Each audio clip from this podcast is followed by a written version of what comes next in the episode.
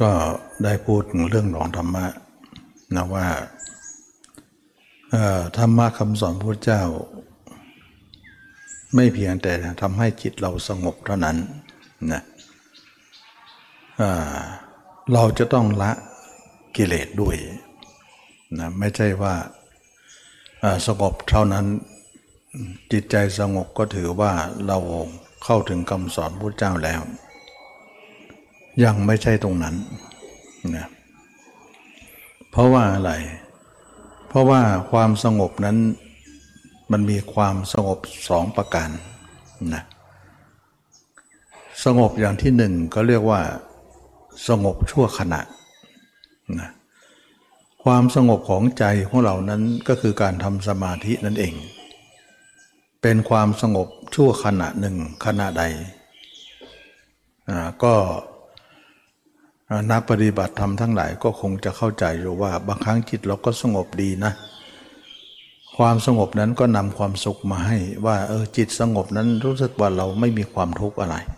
มีแต่ความสุขสบาย แต่ส่วนกิเลสนั้นก็ยังอีกอีกอีกเรื่องหนึ่งนะไม่ใช่ไม่ใช่เรื่องเดียวกัน ทีเดียวนะแสดงว่าเราสงบได้ด้วย ส่วนกิเลสเราก็มีไปด้วยกันด้วย หลังจากสงบแล้วเนี่ยจิตเราก็กลับมีกิเลสเหมือนเดิม อย่างนี้นะเขาเรียกว่า ไม่ได้หมายถึงว่าความสงบนั้น บ่งบอกถึงว่าเราละกิเลสแล้วก็หาไม่ได้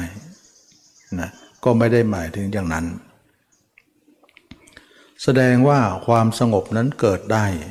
ทั้งๆทที่คนนั้นมีกิเลสอยู่ แต่เพียงแต่ว่าระหว่างที่สงบนั้นกิเลสก็ระงับไปก่อน ชั่วขณะหนึ่งนะเมื่อเราสงบได้แล้วเนี่ยออออกจากตรงสงบแล้วเนี่ยเราก็มีกลับมาหาที่เดิมเรา ก็คือความไม่สงบ ก็คือกิเลส ถ้าอย่างนี้แล้วเนี่ยก็เราก็ได้เห็นว่า บางเวลาเราสงบบางเวลาเราไม่สงบเลยนะก็คือมีกิเลสอยู่ตลอดเวลา แสดงว่าความสงบอย่างนี้เนี่ยเป็นการสงบชั่วขณะ ชั่วครั้งชั่วคราว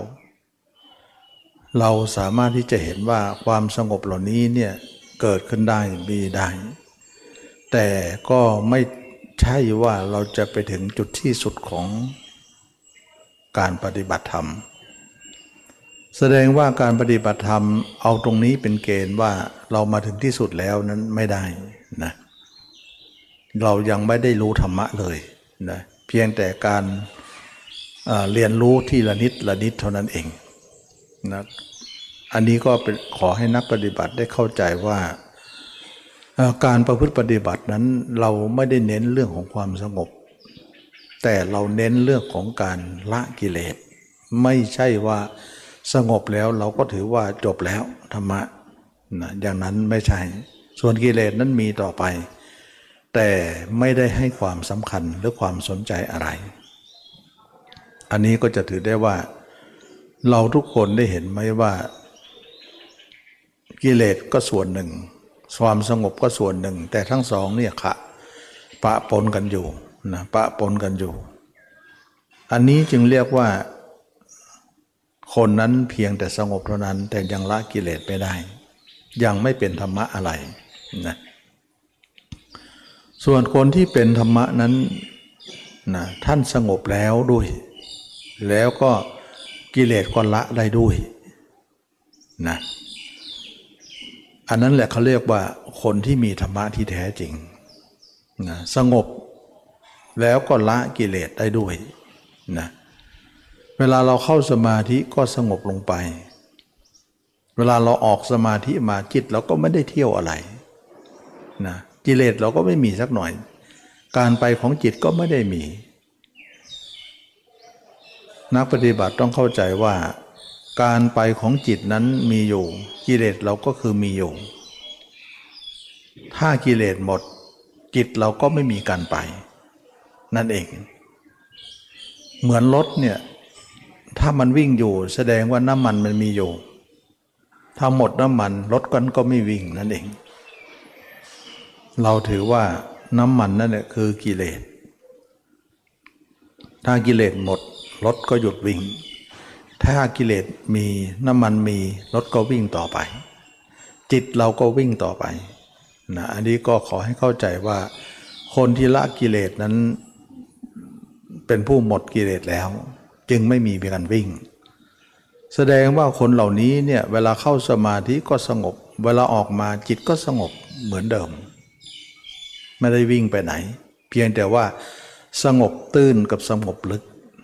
สงบลึกก็หมายถึงเข้าสมาธิไปลึกก็สงบ ออกมาอยู่ตื้นๆก็สงบนะความสงบนั้นมีทุกอย่าง ความสงบนั้นมีทุกที่ทุกทาง ความสงบนั้นมีทุกประการนะ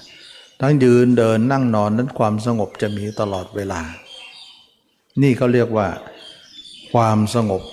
ที่คนที่รู้ธรรมะ คนที่เห็นแจ้งแล้ว หรือพระริยเจ้า หรือพระอรหันหรือพุทธเจ้าจะเป็นอย่างนี้ เวลาเข้าสมาธิท่านก็สงบ เวลาออกมาท่านก็สงบ การไปการมาของจิตไม่ได้มี นะทีนี้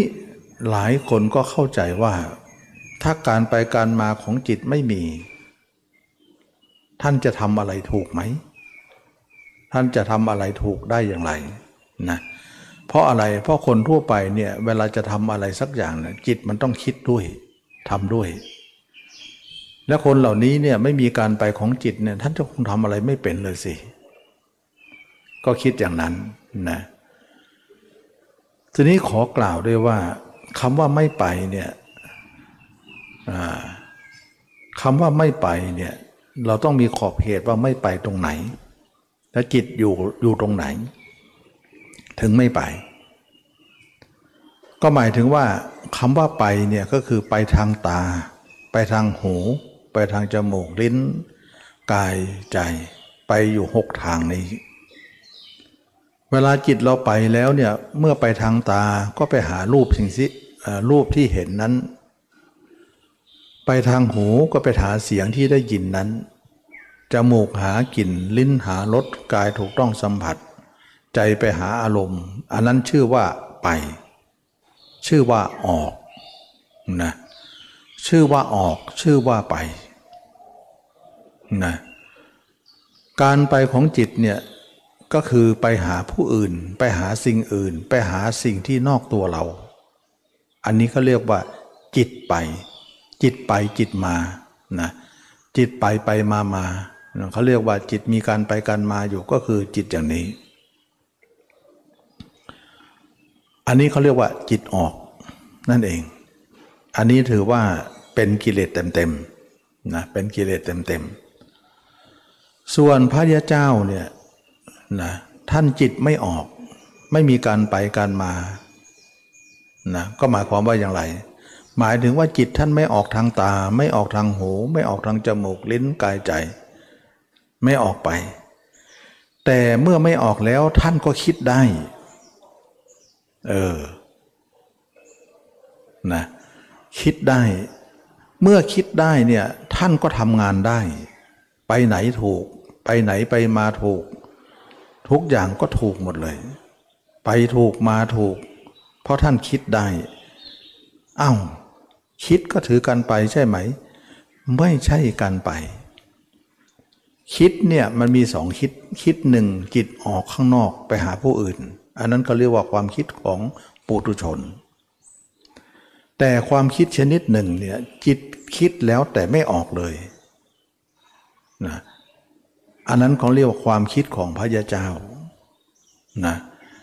ซึ่งจิตที่คิดนั่นแหละจะเป็นจิตที่บอกว่า เวลาคิดถึงใครเอาเอาอย่างนี้ดีกว่าว่า เวลาคิดถึงใครนั้นเนี่ยเราก็จะเห็นคนนั้นเลยนะเช่นว่าเราคิดถึงคนโน้นภาพคนนั้นก็จะปรากฏขึ้นมาในความคิดเรา อย่างนี้เขาเรียกว่า คิดถึงผู้อื่น จิตเราก็ออกนอก อย่างนี้เขาเรียกว่าความคิดปุถุชน นะความคิดของปุถุชน แต่ความคิดของพระยาเจ้าเนี่ยไม่เป็น ไม่อยู่ในไม่อยู่ในตรงนี้ ซึ่งความคิดของพระยาเจ้าเนี่ยก็คือว่าเวลาคิดสิ่งใดเนี่ยไม่มีภาพของบุคคลอื่นเลย แล้วมีภาพของตัวเองเท่านั้น ในภาพของตัวเองนั้นเนี่ย เห็นตัวเองอยู่ ปรากฏในตัวเองอยู่ เพราะได้อบรมสติปัฏฐานสี่มา เวลาเราคิดถึงใครก็แล้วแต่เนี่ยเราจะมีภาพเราภาพเดียว และความคิดของเรานั้นนะคิดเห็นภาพเราภาพเดียว แต่เราสามารถจะคิดถึงคนอื่นได้ด้วยภาพเรา อันนี้ก็พูดยากนะ พูดยากเหมือนกันว่ามันเป็นความคิดแบบไหนเนาะคิด ถึงผู้อื่นนะแต่ภาพผู้อื่นนั้นไม่ปรากฏ แต่ปรากฏแต่ภาพตัวเอง แต่สามารถจะคิดถึงผู้อื่นได้ โดยภาพตัวเองนั่นเองนะมันเป็นลักษณะที่ว่า เมื่อเราเจริญอริยมรรคเมื่อเราเจริญสติปัฏฐานสี่มาดีแล้วเนี่ยเราเห็นแจ้งร่างกายนี้ได้เวลาเราจะคิดสิ่งใดเนี่ยภาพสิ่งนั้นไม่ปรากฏเลย เพราะอะไรไม่ปรากฏ เพราะเราเป็นธรรมอันเป็นเครื่องสลัดแล้ว สลัดอย่างไรล่ะ สลัดแล้วตอนที่เราอบรมสติปัฏฐานสี่มาเนี่ยเราอบรมสมปัฏฐานสี่มาเนี่ยเราพยายามตัดภาพคนอื่น แล้วก็สร้างภาพตัวเองขึ้นมานะแล้วก็รักษาภาพตัวเองไว้อย่าให้หาย แล้วก็พยายามอย่าให้จิตออกหูออกตา เราทำมาดีแล้ว ฉะนั้นเราคิดถึงคนอื่นโดยการเห็นตัวเอง เอาตัวเองนั้นแทนทุกอย่างในโลก ว่าเราจะคิดสิ่งใดก็ตาม เราจะเอาภาพเราเป็นตัวแทน มันเป็นซะอย่างนี้นะ ความคิดชนิดนี้เนี่ยจึงว่าเป็นความคิดที่ไม่มาไม่ไป หรือไม่ไปไม่มาอะไร เป็นความคิดที่ ไม่จิตไม่วิ่งไปทางหูทางตาจมูกลิ้นกายใจพราะท่านเห็นร่างกายนี้แจ้ง แล้วก็การเห็นแจ้งนั้นแหละท่านก็รักษาความเห็นนั้นไว้เป็นเครื่องอยู่ของชีวิตประจำวันไป เมื่อท่านเห็นตัวเองเป็นเครื่องอยู่ชีวิตประจำวันไป ความเห็นตัวเองนั้นจะแทนภาพทุกอย่าง ฉะนั้นท่านจะใช้ความคิดอย่างนี้แหละทำงาน เช่นจะไปโน่นไปนี่จะแสดงความเห็นอะไร ท่านก็ใช้ความคิดชนิดนี้ ความคิดชนิดนี้เนี่ยเป็นความคิดที่พระเจ้าใช้งาน แต่ไม่มีออกจิตออกนอก เขาเรียกว่าความคิดภายในกับภายใน ที่ไม่ไหลออกไปออกจากนอก เปรียบเหมือนน้ำอยู่ในขวด เราปิดฝาขวด ปิดผนึกไว้ดีแล้ว เราจะเขย่ายังไงน้ำก็ไม่ออกขวดแล้ว แต่เคลื่อนที่ได้ เหมือนน้ำเคลื่อนที่ในขวดได้ แต่ไม่ออกจากขวด น้ำจิตที่เคลื่อนในตัวเองได้ แต่ไม่ออกจากตัวเองนั่นเอง ส่วนปุถุชนเนี่ยน้ำเคลื่อนแล้วออกนอกเลย เพราะฝาฝาขวดนั้น เราเปิดไว้เนี่ยเวลาเขย่าปุ๊บมันก็กระเฉาะออกมาเลย ออกเสาะออกไปทางหูบ้างทางตาบ้างจมูกลิ้นกายใจบ้าง อย่างนั้นเนี่ยเขาเรียกว่าความคิดปุถุชน ฉะนั้น ปุรุชนย่อมสงสัยว่าพระยาเจ้าจิตไม่มีการไปการมาไม่ออกไปไหนเนี่ยท่านจะทำอะไรถูกหรือ ถูกแน่นอนนะถูกแน่นอนเพราะอะไร เพราะว่าความคิดชนิดนี้เนี่ยรองรับอยู่ ความคิดชนิดนี้เนี่ยไม่ทุกไม่ถือว่าเป็นกิเลสไม่ถือว่าเป็นกิเลสเพราะอะไร เพราะคนที่จะเป็นความคิดอย่างนี้ได้เนี่ยคนนั้นต้องสิ้นราคะ โทสะโมหะเท่านั้นถึงจะเป็นความคิดได้ ส่วนคนที่มีราคะโทสะโมหะ อยู่จะไม่มีธรรมชาตินี้เลย นั่นเองนะอันนี้ก็เป็นเรื่องของการที่ว่า เมื่อเราจิตไม่ออกนอกแล้วเนี่ยเราสามารถที่จะอยู่กับตัวเองได้ ตลอดเวลา แล้วสามารถจะทำอะไรได้หมดเลย ดีกว่าคนคิดอีก แล้วเวลาคิดเนี่ยก็ไม่พั่มเพื่อ ไม่เลอะเลือน ไม่มีอกุศล เหมือนคนทั่วไปนะถามว่าคนทั่วไปเนี่ยคิดเนี่ยเเลอะเลือนมีอกุศลมากมาย แล้วก็คุมไม่ได้นะคนทั่วไปจะเป็นลักษณะนั้นนะคนทั่วไปเวลาคิดอะไรเนี่ย มักจะคิดต่ำๆคิดเรื่องอากุศล แล้วก็เลอะเลือนไปหมดเลย แล้วก็คุมไม่ได้นะความคิดของเราคุมไม่ได้ ส่วนพระยาเจ้าเนี่ยท่านใช้ความคิดแบบนี้เนี่ยจึงเป็นพี่เป็นเป็นความคิดที่ไม่เลอะเลือน แล้วก็ไม่มีอกุศล มีแต่กุศล แล้วก็คุมได้ คุมได้ก็หมายถึงว่า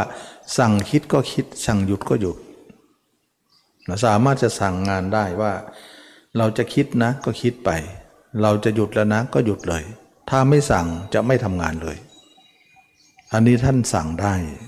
นะฉะนั้นความคิดของพุทธชนสั่งไม่ได้ แต่ความคิดของพระยาเจ้านั้นท่านสั่งได้ อันนี้ก็เป็นเรื่องของการที่ เราได้แยกแยะว่าพระยาเจ้าท่านจะอยู่ด้วยความคิดอย่างนี้นะความคิดอย่างนี้เป็นธรรมดาของพระยาเจ้าที่ต้องมีอยู่ แต่มีมีทุกครั้งเนี่ยต้องสั่งทุกครั้ง แล้วก็ไม่สั่งก็หยุดอย่างเดียว นิ่งอย่างเดียว ไม่มีการไปการมา อย่างนี้เขาเรียกว่า ขวดน้ำนั้นปิดผนึกดีแล้ว ถึงน้ำจะมีอยู่เนี่ยเราเขย่าเท่านั้นน้ำถึงจะเคลื่อน ถ้าเราไม่เขย่าน้ำก็จะนิ่งต่อไป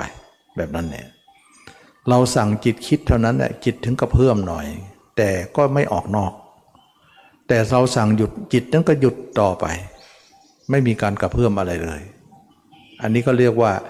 จิตของพระยาเจ้าจะเป็นอย่างนั้น ฉะนั้นจิตของพระยาเจ้าจะเป็นจิตที่คิดได้สั่งได้ แล้วก็ไม่มีอกุศลแทรกซ้อนไม่เลอะเลือน เป็นความคิดที่มีเอกภาพ เอกเทศในตัวมันเอง พระยาเจ้าจะเป็นความคิดแบบนี้ ซึ่งความคิดแบบนี้เนี่ยเป็นความคิดของพระยาเจ้าที่จิตอยู่ในอีกระบบหนึ่ง ซึ่งไม่ใช่อยู่ระบบเดียวกันกับปุถุชน อย่างนี้แหละจึงว่าคนที่รู้ธรรมะนั้นเนี่ยเวลาเข้าสมาธิก็สงบ ออกสมาธิมาก็สงบ ความสงบนั้นมีทุกขนทุกแห่ง แล้ววันวันหนึ่งปุถุชนเนี่ยมีแต่ว่าวันวันวันหนึ่งเนี่ยเรามีแต่ภาพโน้นภาพนี้มีแต่ความคิดมากไปเลอะเลือนไปหมดเลย มีอกุศลแทรกซ้อน จิตกัดแกว่งจิตไปไปมามาตลอดเวลานะคุมไม่ได้ ส่วนพระยาเจ้านั้นไม่เป็นอย่างนั้นนะจิตของเรานั้นคุมได้ วันๆมีแต่ภาพตัวเองเท่านั้น ไม่มีภาพคนอื่น ฉะนั้นวันหนึ่งมีแต่ภาพตัวเองทุกการเวลาทุกเมื่อ ทั้งกลางคืนกลางวันยืนเดินนั่นนอน จนถึงตลอดวันตายนะเราเห็นแต่ภาพเราภาพเดียว เราไม่ยอมรับภาพคนอื่นเลย แล้วภาพเราภาพเดียวนั้นเนี่ยจะเป็นเครื่องอยู่ของจิตเราต่อไป แต่ขณะที่อยู่นั้น จิตเราก็เบื่อเบื่อตัวเองอย่างถึงที่สุด เป็นประมาณไม่ได้ว่าร่างกายนี้ประกอบไปด้วยสิ่งปฏิกูล เป็นของที่น่าเบื่อหน่าย เป็นของที่มีสิ่งที่ไม่สะอาดอยู่ตลอดเวลานะ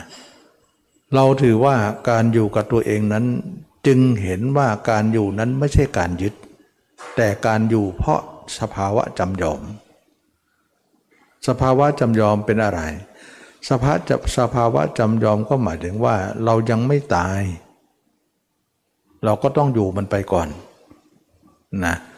เมื่อตายเราก็จะทิ้งกัน ยอมภาวะจำยอมเพราะว่าเรายังมีชีวิตอยู่ เรายังมีอายุอยู่ เรายังมีการไปการมาอยู่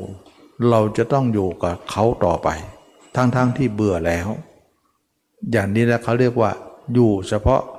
อยู่ภาวะจำยอม เมื่อตายแล้วเราก็จะทิ้งร่างนี้โดยที่ไม่เหลวแหลโดยที่ไม่ใหญ่ดี จิตของเราก็จะไม่ผูกพันอะไรอะไรทั้งสิ้น ฉะนั้นพระอรหันต์ทั้งหลายอยู่ด้วยภาวะจำยอมนะทั้งๆทที่เห็นแจ้งตัวเองแล้ว ก็ไม่ได้คิดฆ่าตัวเองนะจึงว่าพระอรหันต์พระยาเจ้าไม่มีการฆ่าตัวเอง นอกจากคนที่มีกรรมเท่านั้นเองนะอ่า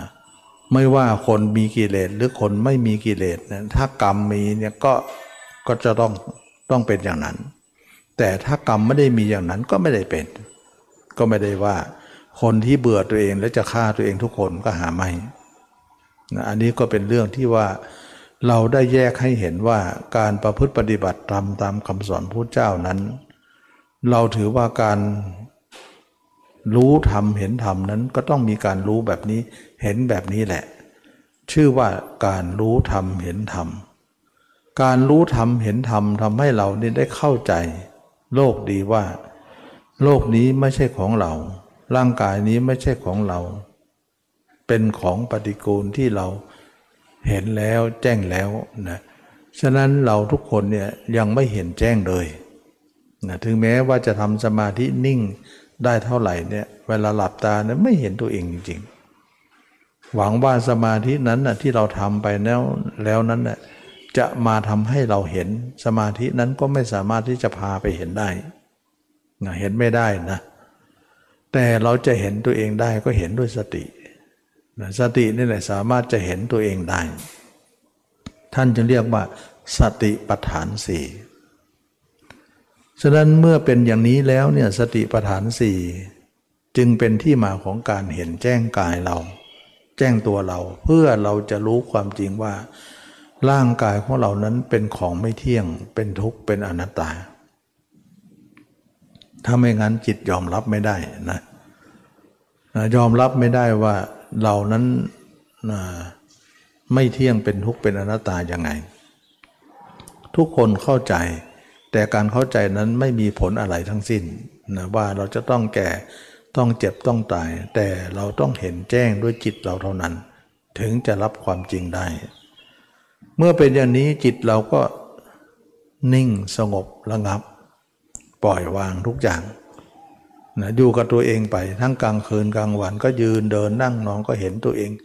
เป็นเครื่องอยู่ของชีวิตประจำวันไป ยืนก็ดีนั่งก็ดีนอนก็ดียืน เดินนั่งนอนก็มีแต่ภาพตัวเองเท่านั้น ไม่มีภาพคนอื่น แล้วเราเองก็ไม่รับภาพคนอื่นนั้นต่อไป ใจของเราก็สงบระงับ ดับเย็นนะอันนี้ก็เป็นเรื่องของการที่ว่าเราทุกคนได้เห็นถึงความอัศจรรย์ว่าจิตของเราวันวันหนึ่งนั้นอยู่กับตัวเองเท่านั้นเราไม่อยู่กับใครทั้งสิ้น เพราะใครต่อใครนั้นเป็นของไม่เที่ยงทั้งนั้น นะแม้แต่เราเองก็ยังไม่มีเรา และเขาจะเป็นของเขาได้อย่างไรกัน เราจึงไม่ใส่ใจเรื่องอะไรอะไรทั้งสิ้นในโลกนะเราจะอยู่กับตัวเองไป แล้วเราก็เข้าใจแล้วว่า ตัวเรานั้นประกอบไปด้วยสิ่งปฏิกูลเป็นของไม่เที่ยง แล้วเราเห็นตัวเองอย่างนี้เนี่ยราคะของเราย่อมสิ้นไป โทสะของเราย่อมสิ้นไป โมหะของเราย่อมสิ้นไป การสิ้นราคะโทสะโมหะ นั่นเองจิตเราจึงไม่มีการวิ่งต่อไปแล้ว ไม่มีการเที่ยวต่อไปแล้ว กลายเป็นจิตที่ว่าไม่เที่ยวไปไม่เที่ยวไม่ไม่ไม่มีการไปการมาแล้ว นั่นเอง อันนี้ก็ขอให้เข้าใจว่า การรู้ธรรมเห็นธรรมนั้น เขาจะต้องรู้เห็นอย่างนี้ เท่านั้นถึงจะเป็นผู้รู้ธรรมเห็นธรรม การรู้ธรรมเห็นธรรมนั้นก็คือเห็นตัวเองนะเห็นร่างกายนี้ ฉะนั้นตมาจะย้ำนักหนาว่าเราทุกคนต้องให้เห็นตัวเอง ไม่ใช่ว่า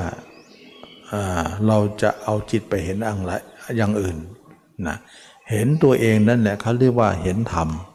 เห็นผู้อื่นนั่นเขาเรียกว่าเห็นโลก วันวันหนึ่งเรามีแต่โลก คนนั้นมาสิ่งนั้นมาตลอดเลย นั่นคือการมีแต่เห็นโลกอย่างเดียว แสดงว่าคนอื่นเป็นโลก ตัวเองเป็นธรรม แต่การนิ่งสมาธินั้นไม่เห็นแม้แต่ตัวเองเลยเป็นนิ่งเห็นแต่ความว่าง เราถือว่าไม่ใช่การรู้ธรรมนะมันว่างจริงแต่มันไม่เห็นตัวเอง มันก็ถือว่างแบบโลกีนั่นเองนะ ออกจากความว่างนั้นแล้วมาก็มาวุ่นกับความคิดนึกต่างๆ เราถือว่าการนิ่งนั้นการว่างนั้นไม่ใช่ธรรมะที่แท้จริง ไม่เป็นไปเพื่อความเบื่อหน่าย ไม่เป็นไปเพื่อคลายกำหนัด ไม่เป็นไปเพื่อความหลุดพ้น อันนี้ก็ขอให้ว่า เวลาเราทำสมาธินะตอนที่นิ่งกันนิ่งนะออกมาเนี่ยไม่เบื่อไม่หน่ายอะไรเลย ไม่หลุดพ้นอะไรเลย ราคะโทสะโมหะก็มีกันต่อไป ทำเท่าไหร่เท่าไหร่ก็มีอยู่แค่นั้นนะจนว่านักปฏิบัติธรรมทั้งหลายเนี่ยเห็นว่าเราคิดว่าตัวเองนั้นบรรลุธรรมแล้วเนี่ยไม่ใช่นะเอาจิตถึงความว่างแล้วก็บรรลุธรรมแล้วนะไม่ใช่นะไม่ใช่ความว่างไม่ใช่นิพพาน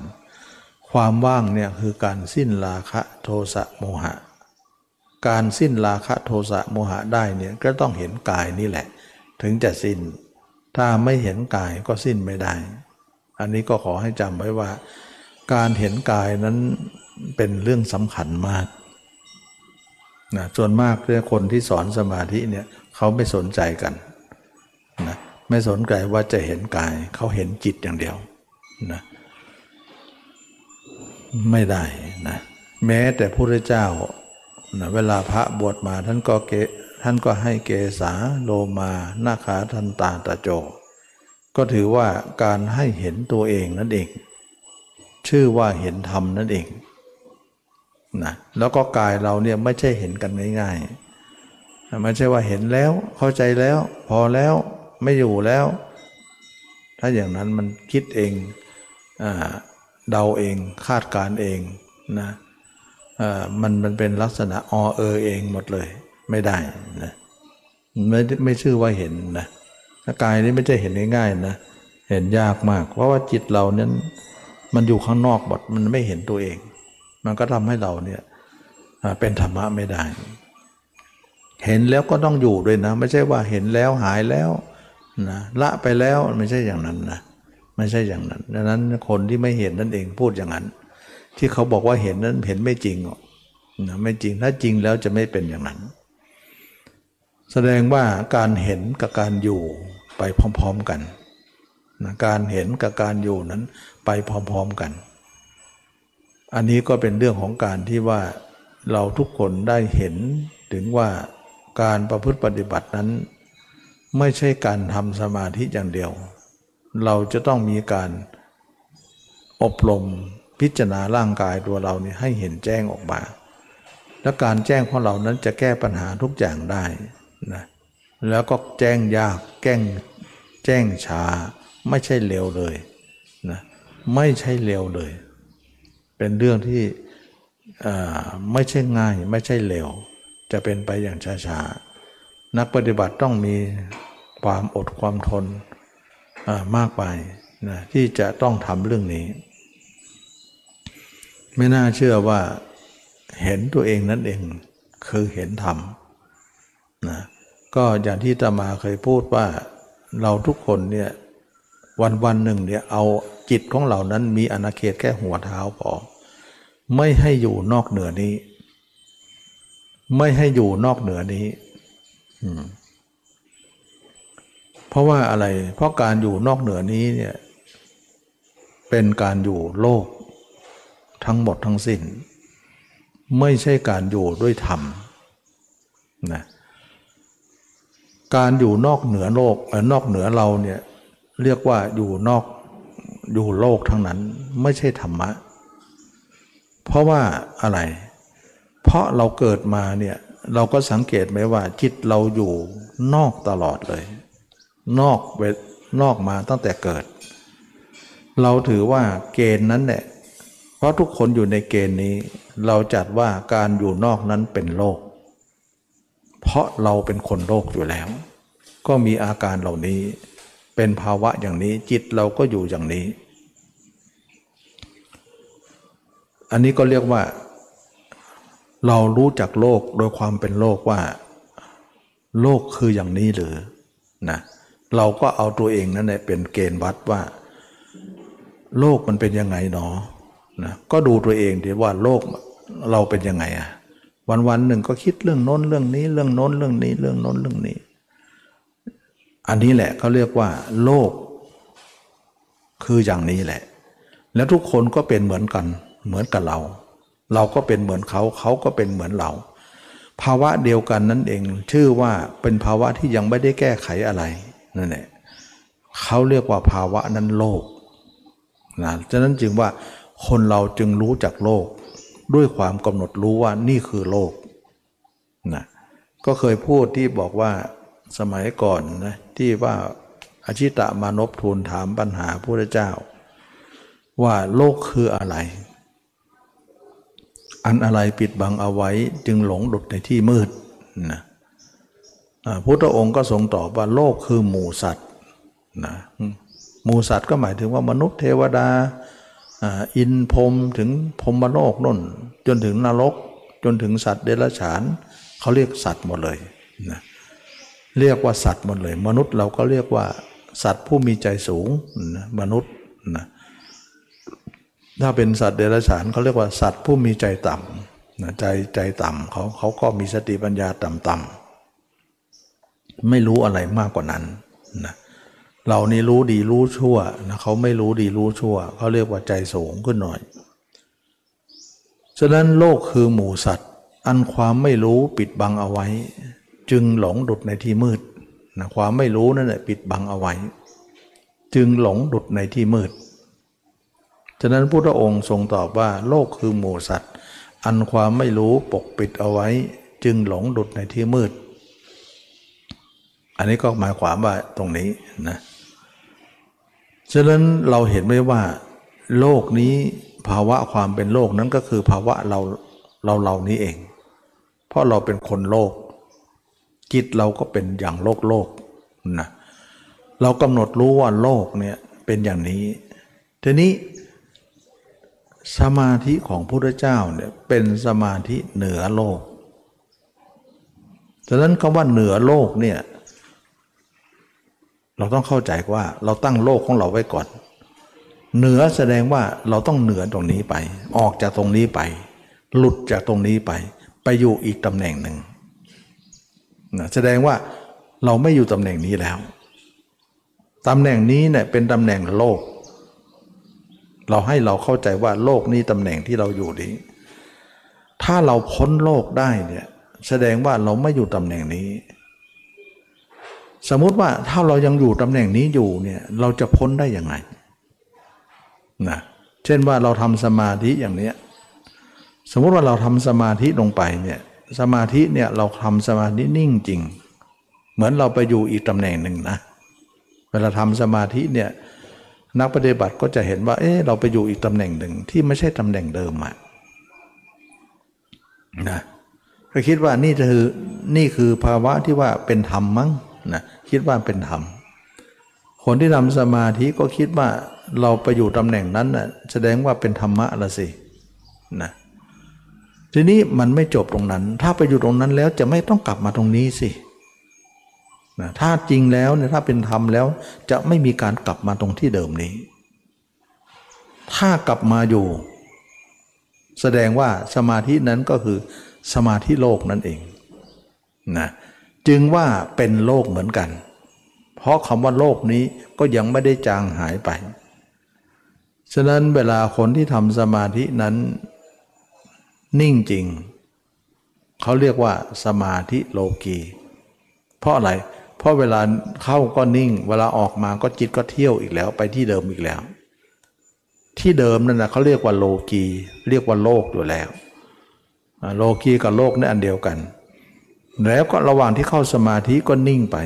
แล้วออกมาก็มาอยู่ที่เดิม โลกีจึงเรียกว่าสมาธิโลกีซึ่งสมาธิโลกีท่านจัดว่าเป็นสมาธิลี่หลุดพ้นไม่ได้นะอันนี้ก็ขอให้เข้าใจดังตามนั้น ว่าสมาธิโลกีนั้นเป็นสมาธิไม่นำไปซึ่งความหลุดพ้น แสดงว่าสมาธินิ่งจริง แต่นิ่งแล้วเนี่ย เราก็กลับมาที่เดิมอีก เราถือว่า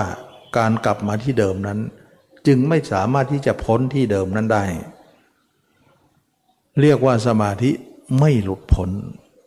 นั่นเองนะเหมือนเราขึ้นต้นไม้หนีเสือ แต่หนีขึ้นเป็นถึงยอดแล้วเนี่ยไปไหนต่อไม่ได้ก็กลับลงมาอีก กลับลงมาก็เจอเสืออีกแล้ว อย่างเงี้ยก็วิ่งหนีเสือก็ดีขึ้นต้นไม้อีกแล้วอย่างเงี้ย วิ่งขึ้นวิ่งลงอยู่อย่างนั้นนะก็ทำให้เราเนี่ยไม่สามารถจะหนีเสือได้ เสือสามตัวนั้นก็คือกิเลสกิเลสของเราสามตัวนั่นเอง ซึ่งเขาอยู่บนพื้นดินนะแต่เราวิ่งขึ้นบนต้นไม้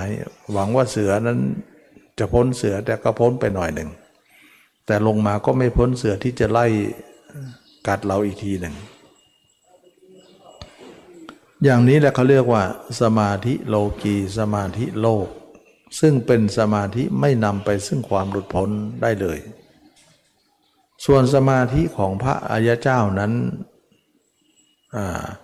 ท่านเป็นสมาธิโลกุตระนะ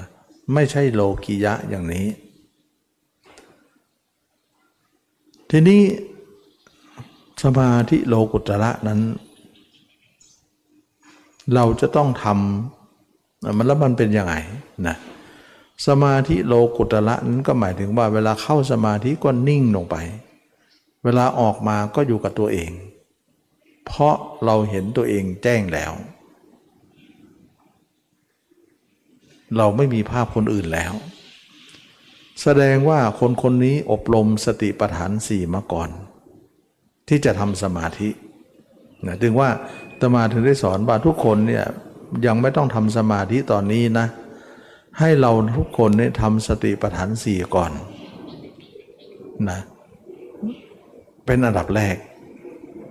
เมื่อเราทำสติปัฏฐานสี่ได้ เราทำสติปัฏฐานสี่ให้เกิดขึ้นมาก่อน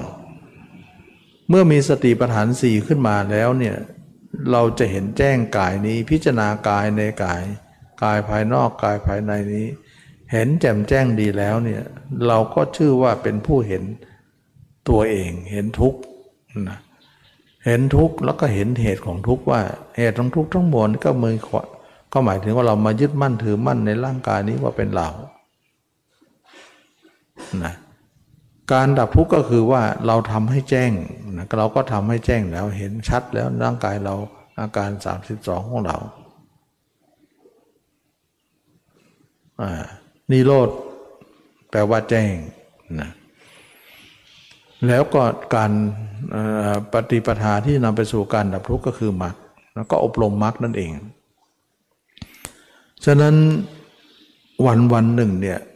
คนนี้มีแต่ภาพตัวเองเท่านั้น ซึ่งภาพตัวเองนั้น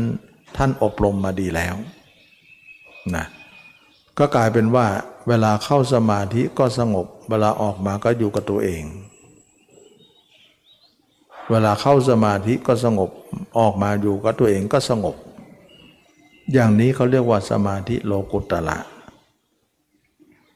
นะทีนี้นักปฏิบัติเนี่ยเราไม่เข้าใจว่าตกลงแล้วเนี่ยเราจะปฏิบัติสมาธิก่อน หรือเราจะเจริญสติปัฏฐานสี่ก่อน ถ้าสติปัฏฐานสี่เนี่ยเป็นการเห็นกายนี้ เห็นตัวเองได้ ก็ขอบอกเลยว่า เราต้องเจริญสติปัฏฐานสี่ก่อนนะอา้าวแล้วคนที่เจริญสมาธิมาก่อนนั้นเป็นทำทำยังไงล่ะ ก็ทำแล้วก็แล้วไปนะแต่ทำแล้วเนี่ยก็เรียนรู้ไว้รับรู้ไว้ก็แล้วกันนะก็วางสมาธิก่อน แล้วก็มาเจริญสติปัฏฐานสี่อ่า เราไม่ต้องเจริญสมาธิต่อไป ให้วางสมาธิไว้แล้วก็มาเจริญสติปัฏฐานสี่แล้วระหว่างที่เจริญสติปัฏฐานสี่นั้น เราไม่ควรเอาสมาธิมายุ่งเลย เพราะถ้ามายุ่งแล้วนั้นจะไม่เป็นสติปัฏฐานสี่เลย มันจะเป็นอะไรไม่รู้นะนะมันจะเป็นอื่นไปซะจะไม่เป็นสติปัฏฐานสี่ได้เลย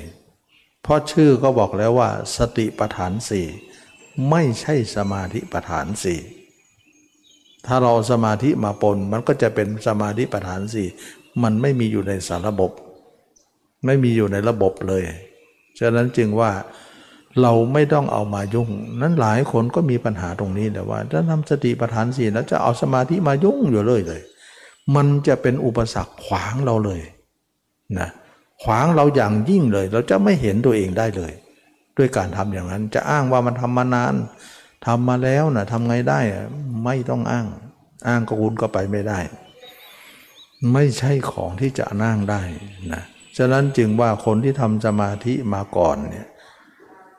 มันเป็นการยากที่เขาจะสละสมาธินั้น แล้วก็จะมาเอาเจริญสติปัฏฐานสี่นั้น เขาจะเอาสมาธิ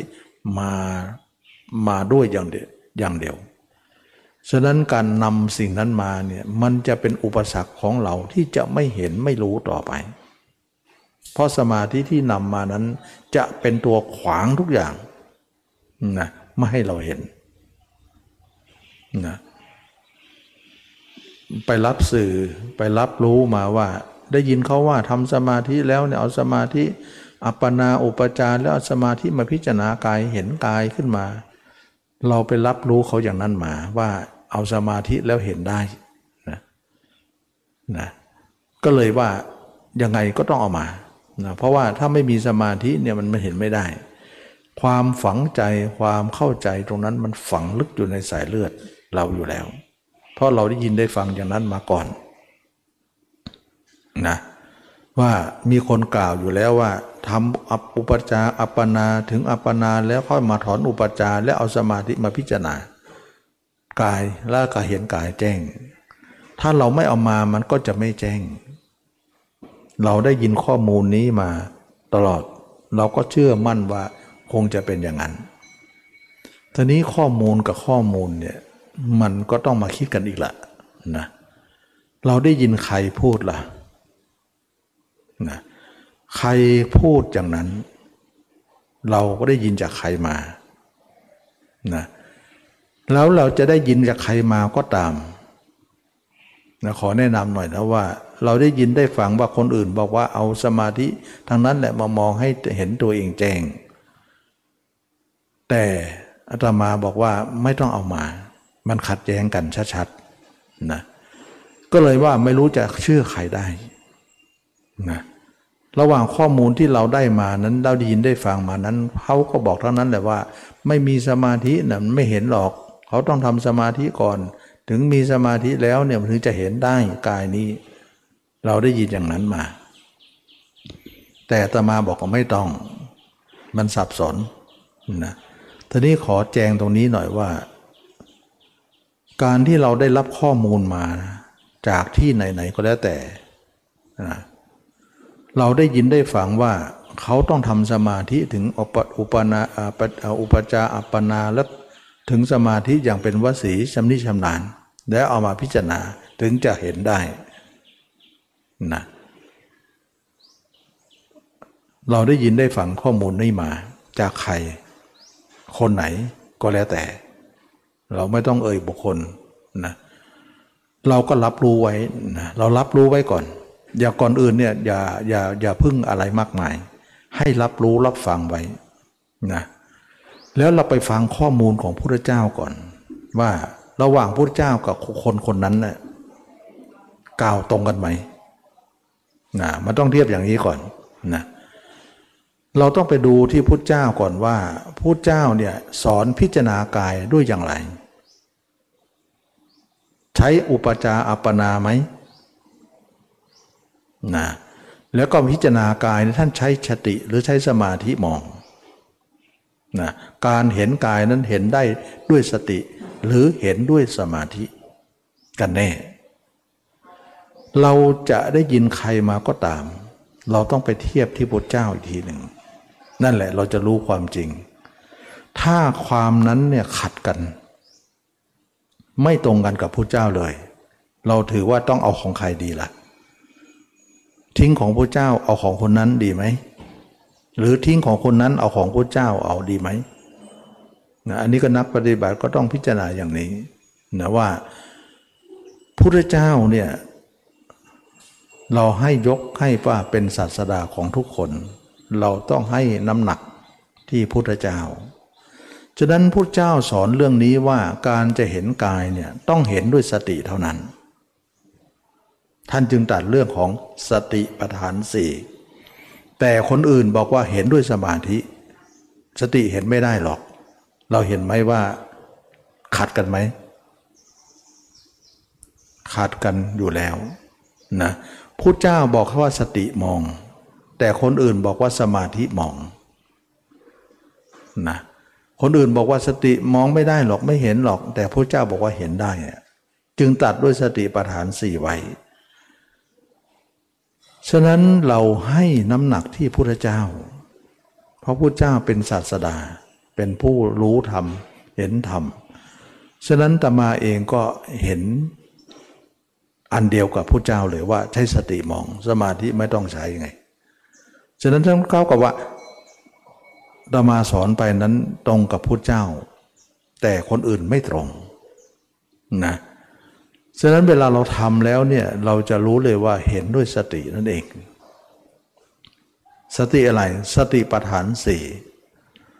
สติปัฏฐานสี่ว่าอย่างไร พิจารณากายในกาย กายภายนอกบ้างกายเวทนากายภายในบ้าง กายในกายบ้าง แสดงว่าพิจารณาทั้งนอกทั้งในเลยทะลวงทะลุทะลวงหมดเลย พิจารณาถึงอะไร พิจารณาถึงอาการ 32 ว่าเรามีตับไตไส้พุงถึงได้บอกว่านึกถึงตัวเองเห็นตับอยู่ เห็นไตเห็นไส้เห็นพุง เห็นกระดูกเห็นเครื่องในไปหมดเลยเห็นภายนอกภายในหมดเลย ถึงจะมาถึงได้สอนอย่างนั้นไงเพราะว่าสติปัฏฐานสี่นั้น จะกล่าวอยู่แล้วว่ากายภายนอกก็ดี กายภายในก็ดี กายในกายก็ดีนะพิจารณาเป็นอาการ 32 ก็ได้นะก็คือร่างสดๆนี้ หรือใครจะคิดพิจารณาร่างสดๆนี้เป็นอาการ 32 นี้ไม่ถนัดนะก็เอาอสุภะเก้าได้นะเพราะในสติปัฏฐานสี่ก็บอกแล้วว่าป่าช้าทั้ง9นะป่าช้าทั้ง 9 ก็หมายถึงศพ ที่ตายอยู่ในป่าช้าเนี่ยระยะแต่ระยะแต่ระยะระยะเนี่ยเป็นเก้าระยะเขาเรียกว่าป่าช้าเก้านั่นเองเก้าระยะหมายถึงว่า ระยะที่หนึ่งเนี่ยศพกำลังจะอืดขึ้นนะเนี่ยระดับที่สองระดับที่สองเนี่ยก็น้ำเลือดน้ำเหลืองก็จะทะลักออกมาทางหูทางตาจมูกนะ แล้วก็เขียวค้ำขึ้นมานะ อย่างเงี้ย และที่สามที่สี่ที่ห้าเน่าอืดเฟะไปหมดเลยหนอนกำลังกิน จนถึงระยะที่เก้าเนี่ยเหลือแต่กระดูกแล้วนะปนแล้ว อันเนี้ยเขาเรียกว่าเก้าระยะ เรียกว่าป่าชาเก้าฉะนั้นจึงว่าพระเจ้าเองก็สรรเสริญว่าเรามาเจริญสติปัฏฐานสี่มีการพิจารณากายในกาย ไม่เห็นท่านจะท้องใช้อัปปนาอุปจาระอะไร อันนี้เราเห็นได้เลยว่าพระเจ้ากล่าวอย่างหนึ่ง แต่คนอื่นกล่าวอย่างหนึ่ง เราจะเชื่อใครดีนะคนอื่นก็บอกไม่มีพุทธไม่มีสมาธิไม่เห็นหรอกนะแต่พุทธเจ้าบอกว่าใช้สติมอง แต่คนอื่นบอกใช้สมาธิมองนะอันนี้ก็จะเป็นเรื่องของการที่ว่า ใครจะสอนยังไงก็แล้วแต่แต่ไม่ ลงเดียวอันเดียวกันกับพุทธเจ้า ถือว่าคนนั้นไม่น่าเชื่อถือนะก็ถือว่าเป็นการที่เห็นไม่ตรงตามคำสอนนะไม่ตรงคำสอนแน่นอน บางครั้งเนี่ยบางคนอาจจะมองลักษณะว่า จริงอยู่พระเจ้าเจริญสติปัฏฐานสี่เนี่ยมาพิจารณากายเนี่ยท่านไม่ได้ใช้สมาธิมอง แต่รู้ไหมท่านผ่านการทำสมาธิมาแล้ว ท่านมีสมาธิมาก่อนแล้ว ถึงแม้ท่านจะใช้หรือไม่ใช้ ท่านก็ถือว่าสมาธิที่ทำท่านทำไว้แล้วนั้น เป็นตัวช่วยอยู่แล้วนะถึงแม้ว่าท่านจะไม่เอ่ย ว่าใช้สมาธิมอง แต่ท่านก็มีสมาธิก่อนนะ แต่เราเนี่ยไม่มีเลย ไม่ผ่านการมีเลย มันก็อีกอย่างหนึ่งนะ ท่านก็อีกอย่างหนึ่ง อันนี้จริงไหม นะถ้าคิดอย่างนี้บางคนบอกว่า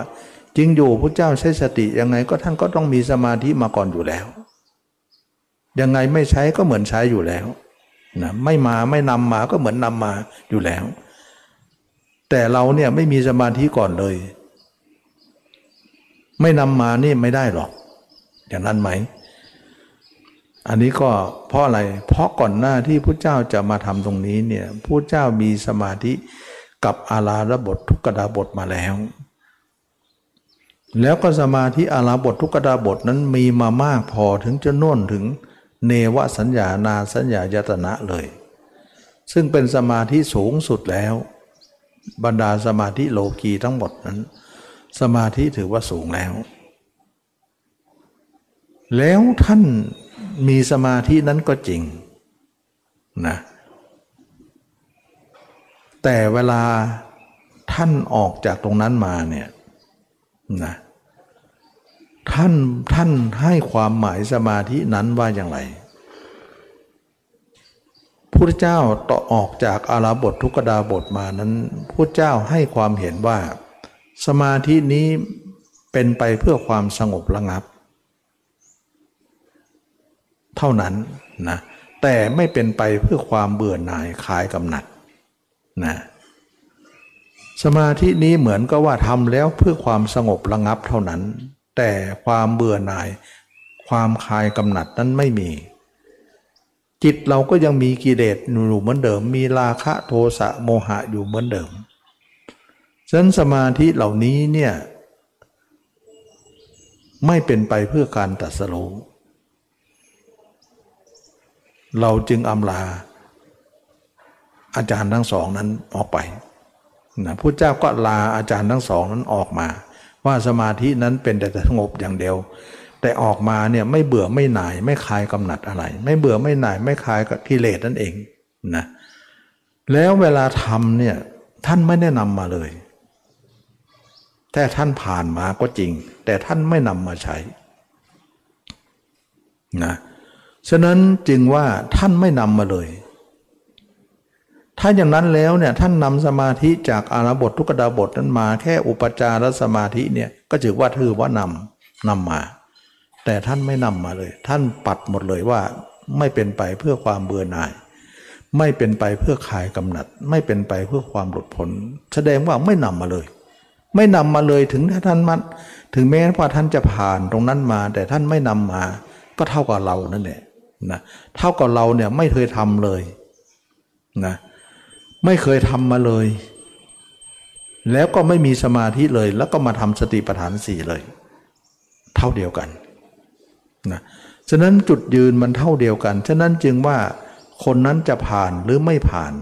ก็ถือว่าอันเดียวกันทั้งนั้น สมมติว่ามีคนคนหนึ่งนะเคยเป็นเศรษฐีมาก่อน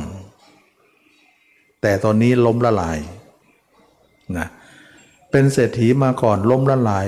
กลายเป็นคนจนนะคนคนเศรษฐีคนนี้เนี่ยเป็นคนจนแล้ว ไม่มีและทรัพย์หมดแล้ว ล้มละลายแล้วนะวิบัติหมดแล้ว แต่เราเนี่ยเกิดมาก็เป็นคนจนเลย ฉะนั้นเราสองคนนี้เท่ากันเดียวกันไหม เท่าเดียวกัน ถึงแม้คนนั้นจะผ่านเป็นเศรษฐี แต่ตอนนี้มันจนแล้วอะนะแต่เราเนี่ยไม่ผ่านเป็นเศรษฐีสักอย่างเลย แต่มาก็มาเท่ากันเดียวกับเขา มีระดับเสมอเขาฉะนั้นจะผ่านไม่ผ่านเนี่ยไม่ได้เป็นประเด็นนะแต่เป็นประเด็นว่าปัจจุบันมีอะไรต่างหากฉะนั้นทุกคนเนี่ยผ่านเป็นสมาธิมาเยอะก็จาม ตอนนี้นำมาไม่ใช้ไม่ได้ ถ้าคุณใช้นะ จะเป็นปฏิปักษ์ต่อเราที่จะไม่เห็นกายต่อไป เพราะอะไร เพราะการเห็นกายเห็นด้วยสติ สมาธิต้องไม่ต้องนำมานะจะมีใครพิพากวิจารณ์ว่า ไม่นำสมาธิเนี่ยจะรู้อะไรนะคนไม่มีสมาธิไม่รู้อะไรหรอก ขนาดคนมีสมาธิยังไม่ค่อยจะรู้เลย คนไม่มีจะรู้ได้หรือ มันเป็นคำพูดที่เสียดสีกันเท่านั้นเองนะมันก็เป็นการพูดไป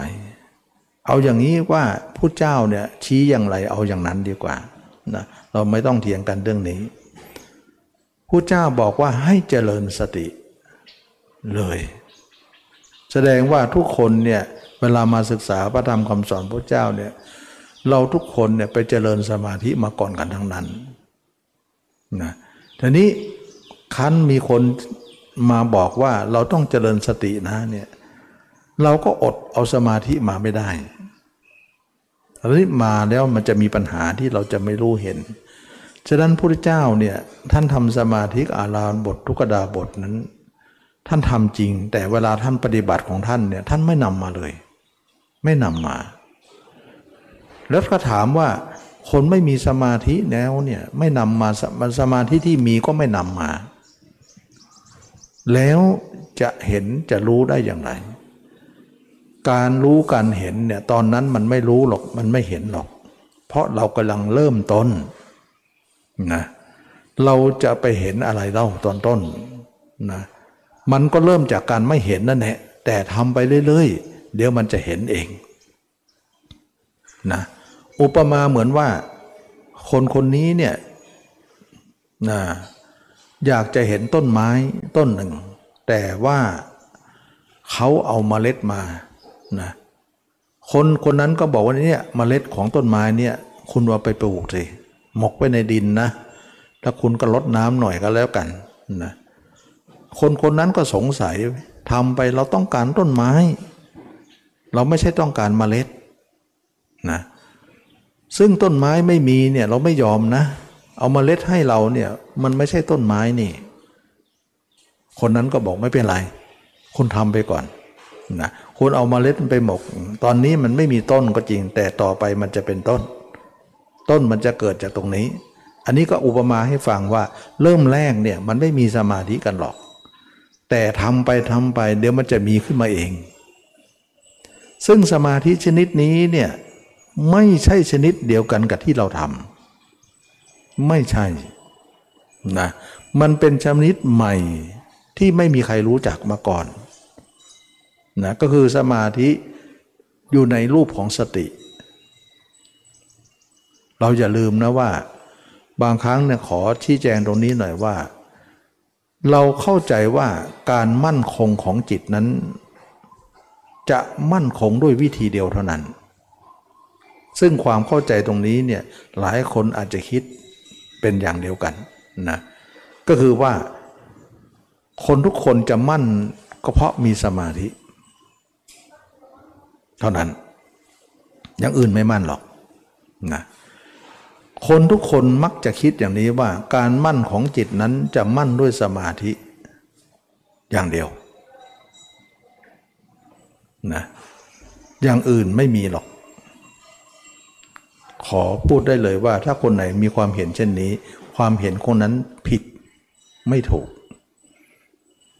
เรารู้ย่างไม่กว้างพอนะเราต้องเข้าใจว่าการมั่นสมาการมั่นของจิตนั้นจะมีอยู่สองมั่น ไม่ใช่มั่นเดียวนะมั่นสมาธินั้นก็นือมึงหนึ่งละนะ มั่นเพราะสมาธินั้นทำให้จิตมั่นก็ยิ่งละแต่มั่นอีกชนิดหนึ่งเนี่ยเขาเรียกว่ามั่นด้วยสติ ก็มั่นอีกวิธีหนึ่งฉะนั้นแสดงว่าการมั่นของจิตเนี่ยมีสองมั่น ไม่ใช่มั่นเดียวอย่างที่เราคิด เราเคยได้ยินไหมว่า พระอรหันต์เป็นผู้มีสติตั้งมั่นนะเคยได้ยินไหมเป็นผู้ไม่พลั้งเผลอ เป็นผู้มีสติเต็มแล้ว ไม่มีการพลั้งเผลออะไร เป็นผู้มีสติทุกเมื่อ เป็นผู้มีสติตั้งมั่นเห็นไหมฉะนั้นความเห็นเราเนี่ยมันยังไม่กว้างแคบเกินไปทำไมท่านจึงเรียกว่าเป็นผู้มีสติตั้งมั่น เพราะท่านเจริญสติปัฏฐานสี่มาดีแล้ว ต้นเหตุคือตรงนั้นคือต้นเหตุของเครืองการเจริญสติปัฏฐานสี่มาดี ท่านจึงเป็นผู้เช่นนั้น เป็นผู้มั่นด้วยสติ ส่วนคนอีกประเภทหนึ่งเขาเรียกว่าทำแต่สมาธิ ก็เลยทำให้จิตเนี่ยตั้งมั่นขึ้นมา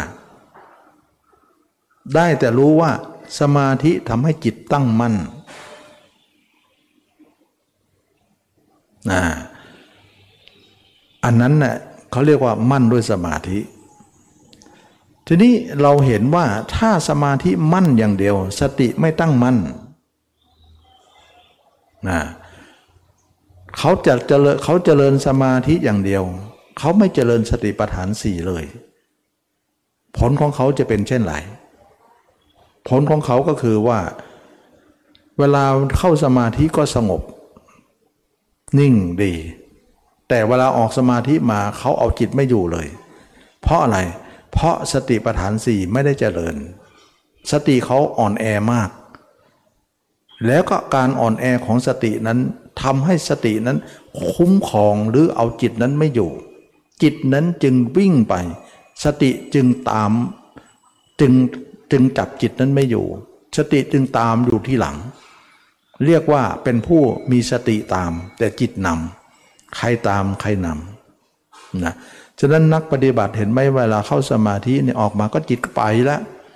ไปแล้วก็ยังสอนว่าตามดูมันไปนะ ตามดูตามรู้นะ ถ้าใครนำนะใครนำล่ะ ใครตามล่ะ แสดงว่าสติเราล้าหลังมาก ตามหลังเขาไป แต่เขาเร็วมาก ก็คือจิตนั้น ฉะนั้นคนเหล่านี้เนี่ยไม่เจริญสติปัฏฐานสี่มาก่อนจะเป็นอย่างนี้หมดเลย เมื่อเวลาเข้าสมาธินั้นจิตนิ่งได้ แต่ออกมาจิตไม่นิ่งเลย เอาไม่อยู่ด้วย ตามจิตอย่างเดียวตามอารมณ์อย่างเดียว ไม่ตามก็ต้องตาม เพราะอะไรเพราะจับไม่ได้ ต่อมาเนี่ยตามมากๆจิตออกมากๆจิตไปมาก ๆ สมาธิก็ล้มไปเลย เข้าสมาธิไม่ค่อยได้ละกลายว่าหมดเลยระบบเละหมดเลย ทั้งสมาธิที่ได้นั้นก็ไม่แน่ เวลาไม่เข้าสักระยะหนึ่งเนี่ยก็เข้าไม่ได้ล้วกลายว่าสติอ่อนแอซะอย่างสมาธิถึงจะแข็งแรงยังไงก็อ่อนแอตามกันไปหมด ล้มหายตายจากไปหมด สุดท้ายก็เละไปทั้งหมดเลย เหมือนเราสร้างบ้านในบนเลนนะนะแล้วก็บนเลนนั้นไม่ต่อเข็มสร้างไปก็บ้านก็เอียงไปโน้นเอียงไปครั้งนี้ล้มกันเป็นระเนระนาดไป เพราะอะไรเพราะไม่มีฐานที่แข็งแรง หรือต้นไม้ที่เราปลูกไปเนี่ยรากมันน้อย แต่ต้นมันโตนะลมมาก็โอนเอ็นโอนก็จะล้มลงไป ต้นโตใช่เปล่า แต่หาได้แข็งแรงไม่ เพราะรากมันเปราะบางเหลือเกิน อย่างนี้รากนั่นแหละคือสติ ต้นนั้นแหละคือสมาธิ ฉะนั้นคนที่มีแต่สมาธิเจริญแต่สมาธิเนี่ยออกมาในคุมจิตไม่อยู่ทุกหลายเลย เพราะอะไรเพราะสติไม่อบรมสติจึงอ่อนแอ ไม่ใช่สติของพระยาเจ้าไง อันนี้แหละจึงว่าถ้าคนนั้นเจริญแต่สมาธิไม่เจริญสติเนี่ยจะเป็นอย่างนี้ทุกคนเลย ออกมาคุมจิตไม่อยู่ทีนี้มันก็มีคำถามว่า ถ้าเขาเจริญสมาธิต่อไปต่อไปต่อไปเรื่อยๆเนี่ยเขาไม่เจริญสติเลยเนี่ย เขาจะแข็งแรงขึ้นไหม ไม่แข็งแรง แข็งแรงยากนะแข็งแรงยาก เขาจะต้องเข้าสมาธิทั้งวันทั้งคืนไปเลย เข้าอยู่บ่อย ๆเลย ถึงยังไงก็จิตก็คุมไม่อยู่ เวลาออกมานะซึ่งพระยาเจ้าเนี่ยไม่ใช่อย่างนั้นนะพระยาเจ้าเนี่ยท่านไม่เห็นความสำคัญของสมาธินั้นว่าจะต้องมารีบทำตอนนี้ เพราะอะไรเพราะถืนทำไปเนี่ยสติเราอ่อนแอยังไงก็ล้มนะเเราจึงเห็นท่านท่านจึงเห็นว่าต้องเจริญสติปัฏฐานสี่ก่อน ถึงจะดี ก็เป็นที่มาว่า ฉะนั้นพระยาเจ้าเนี่ยท่านไม่เจริญสมาธิก่อนหรอก ถึงเจริญมาแล้วก็หยุดไว้ซะ ไม่นำมาท่านี้มหันเจริญสติก่อน สติปัฏฐานสี่นี้ถ้าเจริญมาดีแล้วเนี่ยเราค่อยเจริญสมาธิทีหลัง มันก็เลยทำให้สับกันอย่างนี้ว่า คนทั่วไปมักจะสอนสมาธิก่อน แต่สติไม่ค่อยได้สอนกันนะก็อ่อนแอกันหมดเลย แต่พระเจ้าสอนสติก่อน สอนสมาธิทีหลัง เราเห็นไหมว่า ย้อนแย้งกันไหม ฉะนั้นจึงว่ายุคนี้ก็เหมือนว่าเราสอนสมาธิก่อนแต่ไม่สอนสตินะ สตินั้นก็เป็นสติที่ไม่เห็นกาย ไม่ใช่สติปัฏฐานสี่หลายคนก็บอกว่านี่เขาเขาก็เจริญกันอยู่นะ สติปัฏฐานสี่เจริญจริงแต่ไม่ใช่สติปัฏฐานสี่นะเพราะเขาเจริญก็คือว่ากำหนดการเคลื่อนไหวเท่านั้นเองรู้เดินรู้นั่งรู้นอนเนี่ยรู้การเคลื่อนไหวรู้ใจนึกคิดอะไรทำนองนั้นไป ซึ่งมันไม่ได้เห็นเหมือนอสุภะนะ ไม่ได้เห็นกายภายในนะจะเป็นสติปัฏฐานสี่ได้อย่างไร มันเป็นการเจริญอริยบทเท่านั้นเองนะจึงว่าสติปัฏฐานสี่ไม่เต็มสูตรนั่นเอง ไม่ครบองค์นั่นเอง จึงว่าไม่ถูกวิธีนะทีนี้สติปัฏฐานสี่ที่เต็มสูตรเต็มองค์นั้นเป็นอย่างไร ก็คือว่าเราทุกคนจะต้องเห็นกายเรานี่แหละ ไม่ต้องใช้สมาธิเลย นะเดี๋ยวสติมันจะตั้งมั่นขึ้นมาเอง เพราะเราต้องการมั่นแบบสติไง ไม่ใช่มั่นแบบสมาธิ ส่วนการมั่นสมาธิก็เอาอยู่ แต่จะเอาทีหลังให้เอาไปอย่างๆก่อน ตอนนี้เราจะเอาเรื่องของสติก่อน เพราะสติของเรานั้นถือว่ามีความสำคัญกว่าสมาธิอีก ถ้าสติเราอ่อนแอสมาธิเราก็ล้มเหลวไปหมดนะ ถ้าสติเราแข็งแรงสมาธิเราก็แข็งแรงด้วยนะสติแข็งแรงสมาธิก็แข็งแรง ถ้าสติอ่อนแอสมาธิก็อ่อนแอ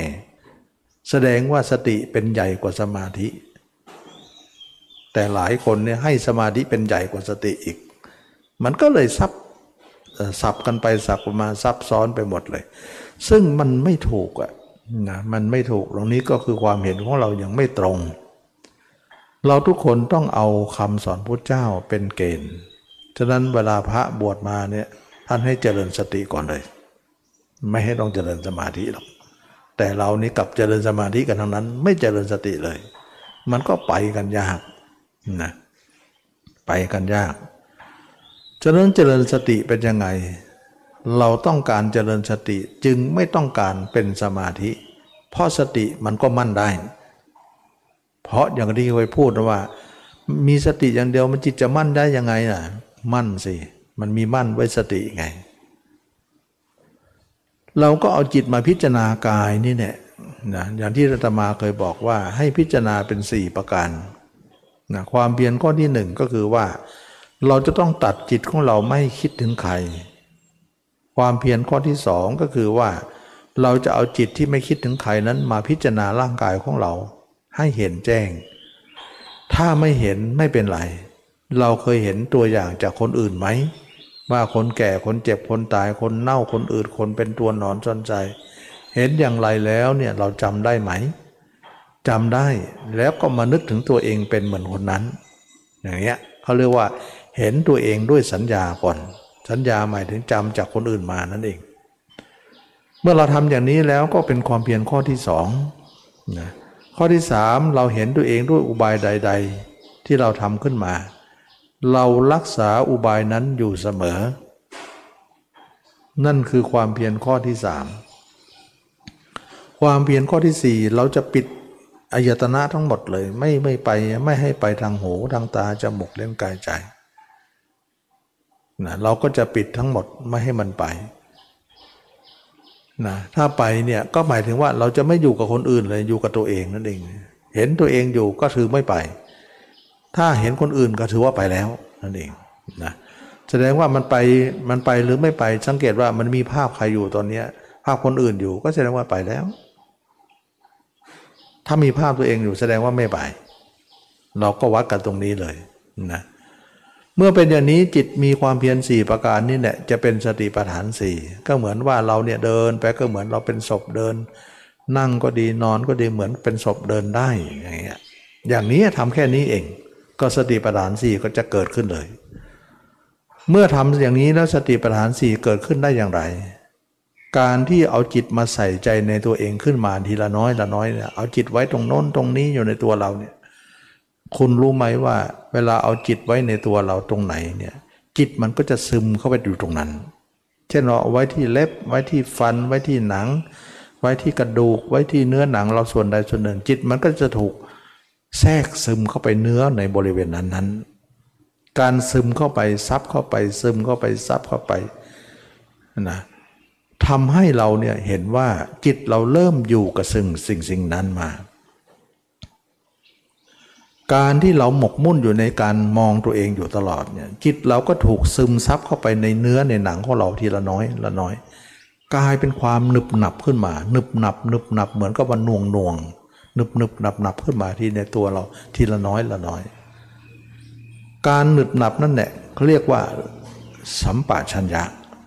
นะทั้งสติด้วยทั้งสัมปชัญญะด้วยเริ่มเกิดขึ้นแล้ว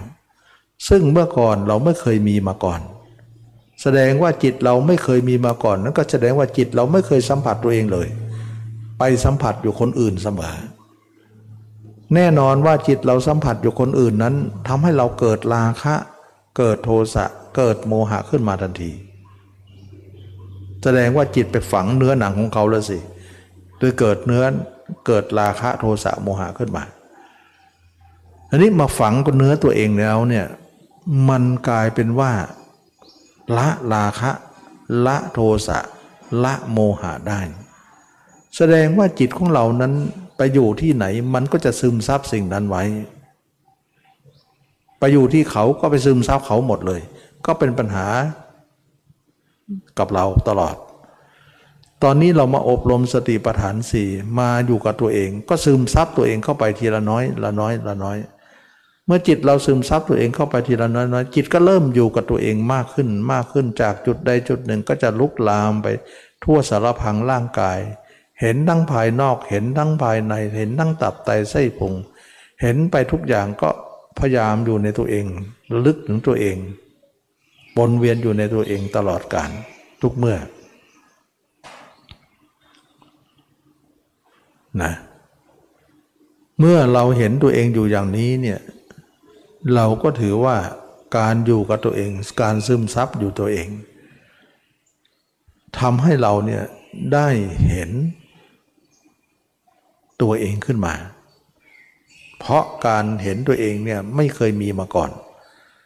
เราจึงนำอุบายจากคนอื่นมาเป็นการนำล่องก่อนนะเป็นเชื้อก่อนอ่าเมื่อเชื้อนี้หรือนำร่องเนี่ยนำมากขึ้นมาก เราก็เริ่มเห็นตัวเอง จริงขึ้นมาทีหลัง แสดงว่าเราเห็นตัวเองได้แต่ต้องอาศัยคนอื่นมาเป็นอุบายมากขึ้นมากขึ้นก็จะเป็นตัวเองได้ ต่อมาตัวเองก็จะเห็นตัวเองมากขึ้นมากขึ้นมากขึ้นทุกขณะทุกขณะ จากจุดใดจุดหนึ่งก็จะลุกลามไปทั่วสารพังร่างกาย เห็นทั้งภายนอกเห็นทั้งภายในเห็นทั้งตับไตเส้นพุงเห็นจริงๆตอนนี้ ตอนนี้เราเห็นร่างจริงแล้วไม่ต้องเอาร่างคนอื่นมาอีกแล้ว ใหม่ๆเนี่ยเราเราอาศัยคนอื่นมาก่อน แต่ตอนต่อไปเมื่อเราเห็นตัวเองได้ก็ไม่เอาคนอื่นคนมาไม่เอาคนอื่นมาอีกแล้ว ก็เห็นตัวเองไปเลย แล้วเมื่อเห็นตัวเองไปเลยก็เห็นให้มากขึ้น เจริญให้มากอบรมให้มาก จิตเราก็จะเห็นตัวเองมากขึ้นมากขึ้นมากขึ้น ตามลำดับ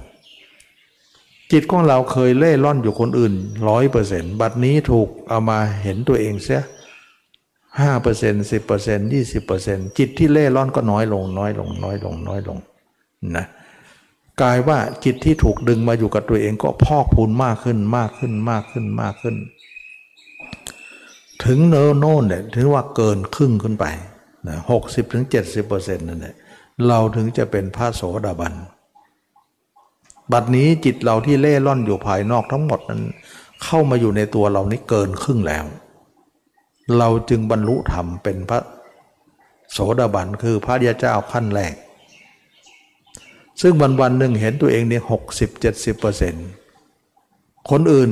สี่สิบสามสิบนั้นเป็นภาพลางๆซ้อนมานิดหนึ่งเท่านั้นเอง แสดงว่าภาพเราชัด ภาพเขาสอน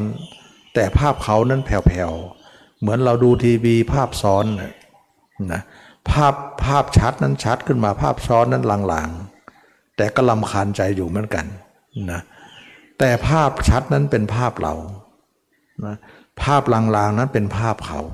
อันนี้หมายถึงคนเกินครึ่งนะ แต่ถ้าคนไหนไม่เกินครึ่งเนี่ย ภาพชัดเป็นภาพเขา ภาพลางๆเป็นภาพเรามันกลับด้านกันนะ เราสังเกตไหมภาพเขานะชัดชัดภาพเราล้างหลางเลือนเลือนลางลางไปหมดเลย อันนี้หมายถึงเราไม่ถึงครึ่งนะมันจะเป็นอย่างนั้นหมดเลย ฉะนั้นเราใหม่ๆเนี่ยเราหัดเนี่ยเราไม่ถึงครึ่งอยู่แล้ว เราก็เห็นเราเนี่ยลางลางไม่ชัด แต่ภาพเขาชัด ก็เพราะอะไรเราเริ่มมาจากคนด่านี่เพราะเมื่อก่อนเราอยู่กับเขาร้อยเปอร์เซ็นตอนนี้ดึงมาเนี่ยมันก็น้อยเดียวเท่านั้นเองห้าเปอร์เซ็นต์สิบเปอร์เซ็นต์มันก็เลยทำให้เราไม่ถึงครึ่ง ก็ธรรมดานะธรรมดา ฉะนั้นภาพเราไม่ชัดเนี่ยภาพเขาชัดเนี่ยเราสู้เขายาก แต่ต่อมาเนี่ยภาพเราชัดขึ้นชัดขึ้นเนี่ย ถ้ายังไม่ถึงครึ่งนะก็ยังสู้ยากอยู่นั่นแหละนะแต่ถ้าเลยครึ่งแล้วสู้ไม่ยากเลยละเพราะอะไรเพราะมันเปลี่ยนด้านกันแล้ว เปลี่ยนด้านยังไงอะเปลี่ยนด้านก็คือภาพเราชัดกว่า ภาพเขาเออเลอร์ไม่ชัด เบอร์เบอร์ลางๆเลือนเลือนเท่านั้นเองนั่นหมายถึงเราเป็นผู้เกินครึ่งแล้ว เราถึงว่าเป็นผู้ที่ไม่กลับไปสู่การมีอีกต่อไป คนนั้นก็กลายเป็นพระโสดาบัน ซึ่งพระโพระโสดาบันจะกลับมาเป็นปุถุชนไม่ได้เลยนะไม่ได้เลย เพราะตรงที่ว่าเห็นตัวเองมากกว่านั่นเอง เห็นคนอื่นน้อยเดียวนะทำให้ภาพหลางๆ นิดๆเท่านั้นเอง ต่อมาพระโสดาบันก็ลำคาญ เหมือนเราดูทีวีภาพซ้อนนะดูแล้วลำคาญนะมันไม่มีภาพใดภาพหนึ่ง ไปเลยนะมันมีสองภาพที่ซ้อนกันอยู่ ถึงจะเป็นภาพลางก็จริง แต่มันก็ลำคาญสายตาอยู่ เราก็เห็นว่าต้องขจัดภาพลางๆนั้นให้หมดไปซะเหลือแต่ภาพเดียวเท่านั้น ต่อมาก็พิจารณาถึงตัวเองมากขึ้นมากขึ้นก็จะไปถึงร้อยเปอร์เซ็นต์นะเมื่อไปถึงร้อยเปอร์เซ็นต์นั้นภาพเราชัดถึงร้อยเปอร์เซ็นต์ได้ ภาพคนอื่นก็หายจากเราเลย ฉะนั้นการเจริญสติปัฏฐานสี่นั้นทำให้ภาพคนอื่นหายไปจากเรา กลายเป็นที่มาของว่าวันวันหนึ่งมีแต่ภาพเราภาพเดียวเท่านั้น ชัดที่สุดในโลก ภาพเราเนี่ยเป็นภาพฆ่าภาพพวกนั้นออกไปนะกลายว่าเก้าอี้ตัวนี้เรานั่งแทนแล้ว เมื่อก่อนเขานั่งเราตลอดเลย เราไม่ได้นั่งสักที นี่แหละคืออานิสงส์ของสติปัฏฐานสี่เมื่อคนนั้นเนี่ยเห็นตัวเองทั้งวันทั้งคืนก็กลายเป็นสติตั้งมั่นเลย สติไม่พังเผลอเลย อย่างที่เขาเราเคยได้ยินว่า พระอริยเจ้าทั้งหลาย พระพุทธเจ้าพระหลานเป็นผู้ไม่สติไม่หลงลืม เป็นผู้มั่นคงด้วยสติเป็นผู้สติตั้งมั่นแล้วนะก็คือตรงนี้ฉะนั้นวันวันหนึ่งมีแต่ภาพรอภาพเดียว ภาพเดียวนั่นแหละคือสติ ตั้งมันเมื่อมีภาพเราภาพเดียวเราก็เห็นทุกอย่างแจ่มแจ้งไปหมดชัดหมดเลย ชัดจนในที่สุดเนี่ยความเป็นหญิงเป็นชายเราก็หมดสภาพเลย เพราะการเห็นชัดขนาดนั้นเนี่ยความเป็นหญิงเป็นชายตั้งอยู่ไม่ได้หรอก หมดแน่ๆแล้วสุดท้ายก็หมดได้จริงๆนะสุดท้ายก็หมดได้จริง ๆ ว่าตอนนี้ไปความรู้สึกทางหญิงทางชายของเราไม่มีแก่เรา เมื่อไม่มีแก่เราเนี่ยเราก็สิ้นสังโยชน์ห้าได้เลย แสดงว่าสติปัฏฐานสี่อย่างเดียวนะถึงสังโยชน์ห้าแล้ว ยังไม่ได้ทำสมาธิเลย เห็นไหมสมาธิไม่เกี่ยวจริง ๆ กลายเป็นว่าคนที่มีสติตั้งมั่นนั้น มากกว่าคนที่สมาธิตั้งมั่นอีก เพราะว่าสมาธิตั้งมั่นเป็นยังไง เวลาเข้าสมาธิเนี่ยชั่วโมงหนึ่ง เรามั่นได้ชั่วโมงใช่ไหม เช้าชั่วโมงหนึ่งเย็นชั่วโมงหนึ่งเอาวันหนึ่งยี่สิบสี่ชั่วโมงหักไปสองชั่วโมง แสดงว่าวันหนึ่งเรามั่นอยู่สองชั่วโมง แล้วยี่สิบสองไม่มั่นเลย ใช่ไหมล่ะ ใช่ อย่างนั้นเขาเรียกว่าเป็นผู้มีสมาธิตั้งมั่นแค่สองชั่วโมงต่อวัน ซึ่งคิดเป็นเปอร์เซ็นต์แล้วเนี่ยแค่สิบเปอร์เซ็นต์เองหรือห้าเปอร์เซ็นต์เอง เพราะในระหว่างสองชั่วโมงนั้นจะสมั่นเต็มชั่วโมงหรือเปล่ายังไม่รู้เลยนะ ชั่วโมงหนึ่งมั่นอยู่สิบนาทีมั้งอย่างเงี้ยนอกนั้นก็เป็นเรื่องอะไรก็ไม่รู้ อย่างเงี้ย มันก็เป็นเรื่องว่าชั่วโมงจริง แต่ในเนื้อเนื้อไหนนั้นไม่ค่อยได้ชั่วโมงหรอก เราจะเป็นชั่วโมงได้อย่างไง อันนี้ก็เป็นเรื่องของการที่ว่า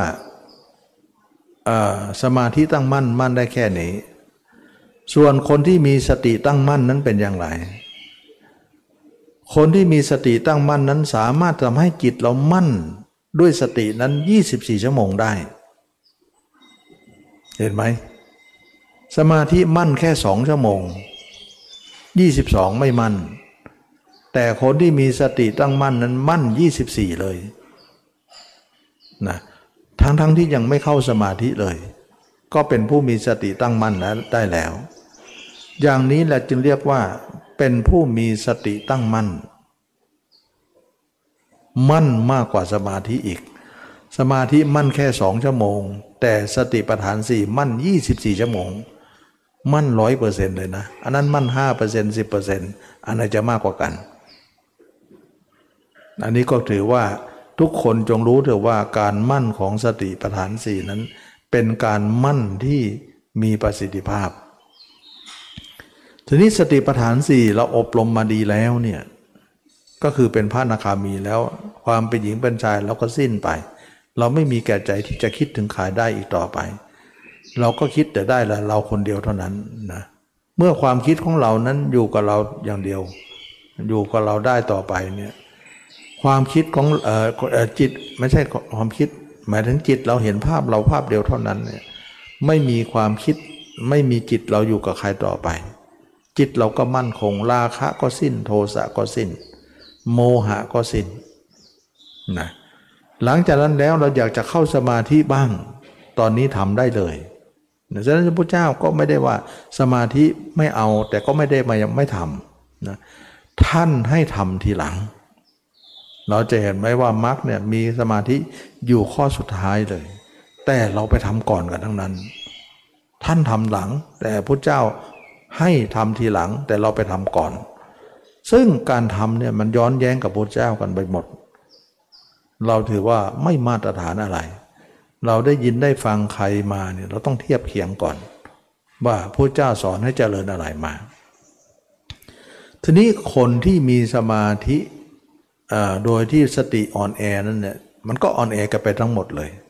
เวลาเข้าสมาธิก็เข้ายาก หรือได้แล้วก็เสื่อมได้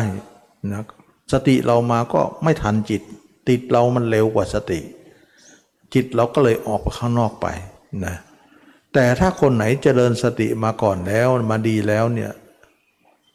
สตินั้นตั้งมั่นดีแล้วเนี่ยสมาธิก็มั่นขึ้นมาด้วย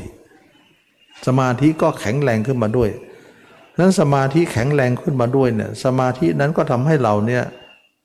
มีสติตั้งมั่นได้แล้วก็สมาธิก็มั่นได้ก็ทำไม่ยากนะเเข้าปฐมฌานทุติยฌานตติยฌานจะรูปจะตุตฌานถึงอรูปฌานสามารถจะเข้าได้อย่างง่ายดายไม่ยากเหมือนเมื่อก่อนนะเวลาเข้าสมาธิก็มั่นแบบสมาธิอีก เวลาออกมาจากสมาธิก็มั่นแบบสติอีก แสดงว่าเรามีสองมั่นควบคู่กันไป เวลาเข้าสมาธิก็ตั้งมั่น เวลาออกจากสมาธิก็สติตั้งมั่นต่อ จิตก็เลยไม่ทำให้มั่นทั้งสองเนี่ยล็อกเอาไว้หมดเลย ไม่สามารถจะไปไหนได้ อย่างนี้แล้วเขาเรียกว่า สมาธิของพระยาเจ้า ฉะนั้นจึงว่าพระยาเจ้าเนี่ยเวลาเข้าสมาธิก็มั่นออกมาก็มั่น เพราะอะไรเพราะอยู่กับตัวเองตลอด ตัวเองเท่านั้นไม่มีคนอื่นมาเจือปนเลยทำให้ตัวเองนั้นเป็นผู้มีความสงบระงับ เป็นความดับความเย็น ความที่จะบรรลุธรรมสูงสุดของคำสอนพระเจ้าได้ก็คือตรงนี้ แสดงว่าเห็นตัวเองเนี่ยมีความสำคัญมาก เพราะเมื่อเราเห็นตัวเองได้เนี่ยภาพคนอื่นก็จะหายไปจากใจเรา มโนวิญญาณของเราก็ดับไปนะมโนของเราเนี่ยไม่มีแล้วเราปกติแล้วเราคอยจะมีมโนอยู่เลย แวบไปหาคนโน้น แวบไปหาคนนี้ แวบไปโน้นแวบนี่เนี่ย ธรรมชาตินั้นจะไม่มีนะ ธรรมชาตินั้นหมดไปแล้ว ตายแล้ว เพราะอะไร เพราะสติปัฏฐานสี่ทำลายแล้ว นี่เองจึงว่าเราทุกคนต้องเจริญสติปัฏฐานสี่ก่อนนะควรจะเจริญสติปัฏฐานสี่ถ้าเจริญสติปัฏฐานสี่มาดีแล้วเนี่ยจิตเราก็จะมั่นคงราคะโทสะโมหะก็จะหมดไป กลายเป็นว่าจิตเรานั้นสว่างสวัยเห็นตัวเองอยู่ทั้งกลางวันกลางคืน ยืนเดินนั่งนอนมีแต่ตัวเองเท่านั้น ไม่มีคนอื่นเข้ามาเจือเลยฉะนั้นวันวันหนึ่งพระเจ้าเนี่ยเห็นแต่ตัวเองภาพเดียว ไม่รับภาพอื่นทั้งนั้นนะภาพอื่นเราไม่รับไม่มีความจำเป็นว่าต้องหาใครอีกแล้ว เบื่อหน่ายตัวเองด้วย เบื่อหน่ายผู้อื่นด้วย เบื่อทั้งหมดทั้งสิ้นในโลกนั้นด้วย ทำให้จิตของเราไม่อยู่กับอะไรอะไรทั้งสิ้น เมื่อเป็นอย่างนี้เนี่ยตัวอยู่ไหนจิตอยู่นั่น จิตอยู่ไหนตัวอยู่นั่น จิตไม่ออกไปทางตาทางหูจมูกลิ้นกายใจอีกต่อไป เพราะจิตเห็นตัวเองภาพเดียวเท่านั้นทีนี้เมื่อมาอยู่ตรงนี้แล้ววันวันหนึ่งจิตก็ไม่มีการไปการมาไปหาคนอื่นอีกเลย เรียกว่าหลุดพ้นแล้วนะเมื่อหลุดพ้นแล้วอย่างนี้แล้วพระอรหันต์ พระยาเจ้า พระพุทธเจ้าก็อันเดียวกัน ฉะนั้นวันวันหนึ่งมีแต่ภาพตัวเองเท่านั้น จิตอยู่ในหัวเท้าเท่านั้น จึงไม่มีคนอื่นอีกต่อไป แต่เวลาจะทำงานเนี่ยท่านก็ทำงานได้ เวลาท่านคิดก็คิดได้ แต่คิดแต่ไม่มีจิตออกนอก หมายถึงว่าคิดถึงคนอื่น แต่ไม่มีภาพคนนั้นเลย มีแต่ภาพตัวเองเข้าไปแทนหมด แสดงว่า คิดเรื่องอื่นซ้อนภาพตัวเองเลยใช่ไหม ใช่ มีแต่ภาพตัวเองแต่คิดเรื่องอื่นซ้อนในที่นั้นได้ โดยที่คิดซ้อนนั้นไม่มีภาพคนนั้นเลย มีแต่ภาพเราเท่านั้น ความคิดชนิดนี้เนี่ยเราไม่รู้จักกันหรอก เพราะเรายังไม่ถึง ถ้าเราถึงเราก็จะรู้จักกัน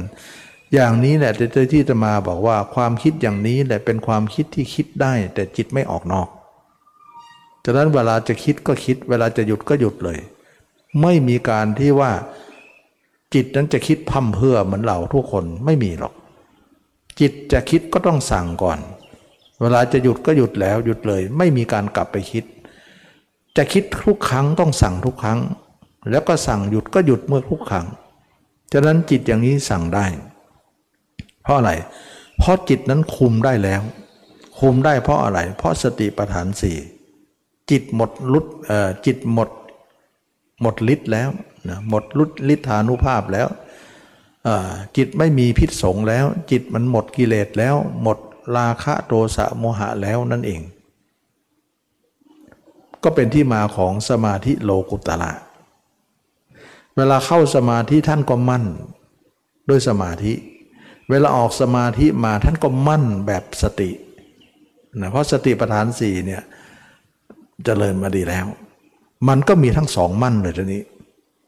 นะสองมั่นเลย กลายเป็นว่าเข้าก็มั่น ออกก็มั่น เข้าก็มั่น ออกก็มั่น ไม่มีคำว่าไม่มั่นเลย อย่างนี้จึงเรียกว่าสมาธิโลกุตละนะอันนี้เกินว่าคนที่เจริญสติปัฏฐานสี่มาก่อนเนี่ยดีมาก ๆ เลย สมาธิเจริญทีหลัง จะเจริญก็ได้ ไม่เจริญก็ได้ไม่สำคัญ ก็มีพระอรหันต์บางองค์ ไม่เจริญสมาธิเลย เอาแต่สติตั้งมั่นอย่างเดียว ก็ไปนิพพานได้ ก็หมายถึงว่าไม่กลับไปทำสมาธิเลย วันๆก็อยู่กับตัวเองไปทั้งกลางคืนกลางวันไป อยู่แค่นั้น นั่นแหละเขาเรียกว่าอยู่ด้วยสติปัฏฐานสี่ซึ่งก็เป็นพระอรหันต์ได้เขาเรียกว่าปัญญาวิมุตติ บรรลุด้วยปัญญานะ ส่วนคนที่ทำสมาธิเนี่ยเขาเรียกว่ารู้ทั้งสองอย่างเขาเรียกว่าบรรลุทั้งสองส่วน เรียกว่าอุพัตโตภาคาวิมุตต์หรือเรียกง่ายเขาเรียกว่าเจโตวิมุตต์ปัญญาวิมุตต์นั่นเองสองส่วนก็คือปัญญาด้วยเจโตด้วย ก็คือสมาธิด้วยปัญญาด้วยนั่นเองซึ่งพระอรหันต์ส่วนนี้เนี่ย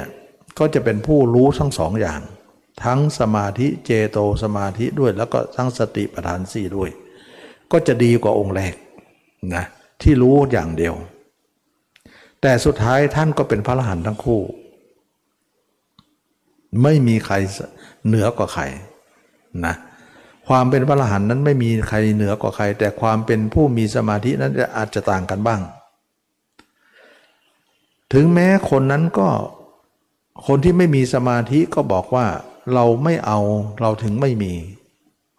ถ้าเราเอาเราก็มี แต่เราไม่เอา แต่ยังไงเอามาแล้วเนี่ยมันก็เท่าเดียวกัน ท่านมองด้วยปัญญาของท่าน เพราะว่าอะไร เพราะเวลาเราจะละสังขารเนี่ยสมาธิก็ต้องทิ้งหมดเลยกายว่าไม่ต้องมีนั่นเองเพราะคนที่ไม่ทำสมาธิมีแต่สติปัฏฐานสี่เนี่ย เวลาตายก็ตายคาภาพตัวเองเลย คาภาพตัวเองแล้วก็เห็นความตายในตัวเองอเป็นครั้งสุดท้ายก็จะตายในคาภาพตัวเองนะตายคาภาพตัวเองลงไป แล้วตัวเองก็จะหายวับตอนที่เราตาย ตายปุ๊บภาพเราก็หายวับด้วยความตายอันนั้น ความตายจะมาตัดภาพเราออกไปซะเขาเรียกว่าตายคาภาพภาพเราก็หายวับเลย เหลือแต่จิตที่ไม่มีภาพไผ่ ไม่มีภาพเราแล้วก็ไม่มีภาพเขา ส่วนคนที่มีสมาธิมาแล้วเนี่ยพระเจ้าก็ให้ออกซะนะ อย่าไปตายคาสมาธิ เพราะตายคาจะไปเกิดสุดทาวาสห้าเลย เพราะท่านจัดเป็นสังโยชน์เบื้องบนไว้เราเรียกว่าโมหะชั้นบนนั่นเอง แสดงว่าทำสมาธิมาก็ต้องทิ้งอยู่ดี ทิ้งสมาธิก่อนเลย แต่เหลือร่างกายไว้ ต่อมาเนี่ยท่านสลัดออกจากสมาธิแล้วเข้าฌานออกฌานแล้วไม่เข้าอีกแล้วเนี่ยก็เหลือร่างกายไว้ตายคาร่างกายเหมือนกระองค์แรกสุดท้ายตายคาร่างกายปุ๊บเนี่ยกายก็ถูกทำลายหายวับไปพร้อมกับความตาย ก็ไม่มีภาพอะไรอีกแล้ว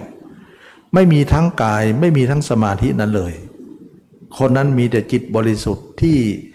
ไม่มีกิเลสก็เท่ากับองค์แรกเท่าเดียวกัน จึงว่าพระอรหันต์สององค์นี้ไม่ต่างกันเลยนะต่างกันเล็กน้อยเท่านั้นในตอนแรกแต่ตอนหลังมาไม่ต่างกันเลยคำว่านิพพานไม่ต่างกันเลย ก็กลายเป็นว่าคนที่เอาก็ดีคนที่ไม่เอาก็ดีก็มาเจอกันตรงนั้นนะแสดงว่านั่นคือนิพพาน ฉะนั้นนิพพานคือความดับสิ้นกิเลสตัณหาอุปทานภพชาติชรามรณะต่าง ๆ ทั้งหมดทั้งสิ้นได้ คนนั้นแหละชื่อว่านิพพานแท้ ไม่ใช่ว่าเป็นผู้ที่ไม่เข้าถึงธรรม ฉะนั้นจึงว่าการเข้าถึงธรรมจะเป็นลักษณะนี้ จิตนั้นไม่มีภาพไข่แม้แต่ภาพตัวเอง แต่ขอให้ภาพตัวเองเป็นภาพสุดท้าย เราไม่ให้ภาพคนอื่นเป็นภาพสุดท้ายของเราเลยนะเพราะเวลาตายภาพคนอื่นไม่ได้ตายด้วย มันก็จะไปเกาะภาพคนอื่น ภาพตัวเองหายอยู่แล้วนะ ฉะนั้นขอเกาะภาพเราเป็นภาพสุดท้าย เวลาตายก็หายจากกัน เราก็จะไม่มีภาพอะไร ความบริสุทธิ์ของจิตก็จะเกิดขึ้นแก่เรา นั่นคือพระนิพพาน ฉะนั้นนิพพานจึงว่าจิตนั้นก็สงบระงับดับเย็นไปหมดเลย แต่ว่าคนที่ยังไม่ตายก็รู้แล้วว่า นิพพานเป็นยังไงนะเพราะนิพพานเป็นนั้นตัวเองก็รู้ แล้วนิพพานตายก็เข้าใจ แต่ยังไม่ถึงก็เข้าใจแล้วว่าจะจะตายแบบไหน แสดงว่าการตายของตัวเองนั้นมองไว้แล้ว ว่าจะตายลงจากไหนนะเพราะเห็นโครงสร้างหมดแล้ว อันนี้แหละจึงว่าคนที่ปฏิบัติมาเนี่ยรู้แม้แต่ทั้งว่าเราตายแล้วเราจะจิตไว้ตรงไหน ตอนเป็นนั้นจะไว้ตรงไหนดี ซึ่งทุกคนเนี่ยยังตอบตัวเองไม่ได้ใช่ไหม เพราะเรายังไม่ถึงเนี่ยตอบไปเองไม่ได้ว่าเอ๊ะแต่เราจะตอนตอนตายวันนั้นน่ะเราจะจิตไว้ตรงไหนดี ไม่ใช่ว่าพูดแล้วจะไว้ได้นะ เอาไว้ที่กายสิคำพูดนั้นพูดได้ แต่จริง ๆ จะไว้ไม่ได้เอาเพราะเราไม่แจ้งไงแต่ท่านแจ้งแล้วท่านพูดได้อะนะมันพูดไม่ได้ หรือพูดไปก็ทำไม่ได้อยู่ดี เพราะเรายังไม่ถึงเนี่ยมันก็เป็นการเลื่อนลอย ต่อการที่เราจะไปตรงไหน ฉะนั้นจึงว่าเราทุกคนต้องทำตอนที่เราเป็นมีชีวิตอยู่นั้น ให้รู้ว่าการตายของเราเนี่ยสมมติว่าคนเรานะจะไปเนี่ยจะไปจากโลกนี้เนี่ยเราไม่รู้ที่อยู่ของเราเลย ว่าจะไปตรงไหนเนี่ยมันสุ่มเสี่ยง ตอบได้ไหมว่าตายแล้วเราจะไปไหน ตอบไม่ได้ มันสุ่มเสี่ยงไหม สุ่มเสี่ยง ถ้ามันไปนรกจะทำไงนะแต่พระอรหันต์พระยาเจ้าเนี่ยท่านตอบได้ตอนเป็นแล้ว รู้ไหมว่าตายจะไปอยู่ไหน รู้ เพราะเราทำไว้ที่ไปแล้ว อย่างนั้นน่ะมันรู้ตั้งก่อนตาย มันมีความมั่นใจนะมันมีความมั่นใจว่าตายเราจะอยู่ตรงไหน เรารู้ที่แล้ว เราไม่ใช่ว่าไม่รู้ที่นั้น แต่คนทุกคนไม่ตอบตัวเองเลย ตอบไม่ได้ เพราะยังเลื่อนลอยแต่ละวันนี่มันประมั่วไปหมดเลย ฉะนั้นจึงเป็นความเลื่อนลอยนะบางคนจะตอบว่าอยู่ในสมาธิไหมสมาธิก็ไปเกิดใหม่อยู่ดีเลยนะแล้วเวลาจะตายจะเข้าได้หรือเปล่าไม่รู้ ตอนเป็นจะเข้ายังยากเลยนะนั่นมันเป็นความเลื่อนลอยเหมือนกันนะเมื่อมาเพราะความมั่นไม่ไม่ไม่มาตรฐาน ฉะนั้นความมาตรฐานก็คือว่าเราเจริญสติตั้งมั่นแล้วเจริญสมาธิตั้งมั่นมั่นทุกอย่างแล้วนั้นมาตรฐานมาก เพราะสติตั้งมั่นทำให้เราเนี่ยดีไปทุกอย่างนะแต่สมาธิตั้งมั่นเนี่ยสติอ่อนแอนี่เลวไปทุกอย่างเลย ไม่ได้นะวันนี้ก็รายการของเราก็หมดเวลาแล้วเนาะก็เราก็เคยพูดเรื่องของการเจริญพิจารณาร่างกายมาตลอด ก็ให้เห็นคุณประโยชน์ว่าการเห็นตัวเองนั้นไม่ได้ขัดแย้งกับพุทธเจ้าเลยพุทธเจ้าเจริญให้เจริญสติไง ให้พิจารณากาย ไม่ใช่มาทำสมาธินั้นจริงจัง เพราะสมาธินั้นไม่เห็นตัวสติเห็นตัวนะฉะนั้นคำสอนพระเจ้านั้นสติเห็นตัวก็ตรงกันกัตมาส่วนคนอื่นเขาจะบอกว่าสมาธิเห็นตัวนั้นก็ไม่ตรงคำสอนพระเจ้าอยู่ดีนะ ก็วันนี้ก็หมดเวลาพอดี แล้วเห็นตัวเองได้จริง ๆ เห็นแล้วก็อยู่ได้จริง ๆ ด้วยสตินั้น เราเชื่อเลยว่าสติเห็นสมาธิไม่เห็นหรอกเห็นเป็นนิมิตนะเห็นได้แล้วเราไม่เอามานิมิตนะมันเลื่อนลอยนะวันนี้ก็หมดเวลาพอดีเนาะก็วันหลังก็จะได้อธิบายเป็นตามลำดับรายละเอียดในในแง่มุมต่างๆ ต่อไป วันนี้ก็ขอจบการแสดงธรรมแค่นี้ขอทุกคนมีความสุขความเจริญรู้แจ้งเห็นธรรมในพระธรรมคำสอนพระเจ้า ทุกคนทุกท่านเทอ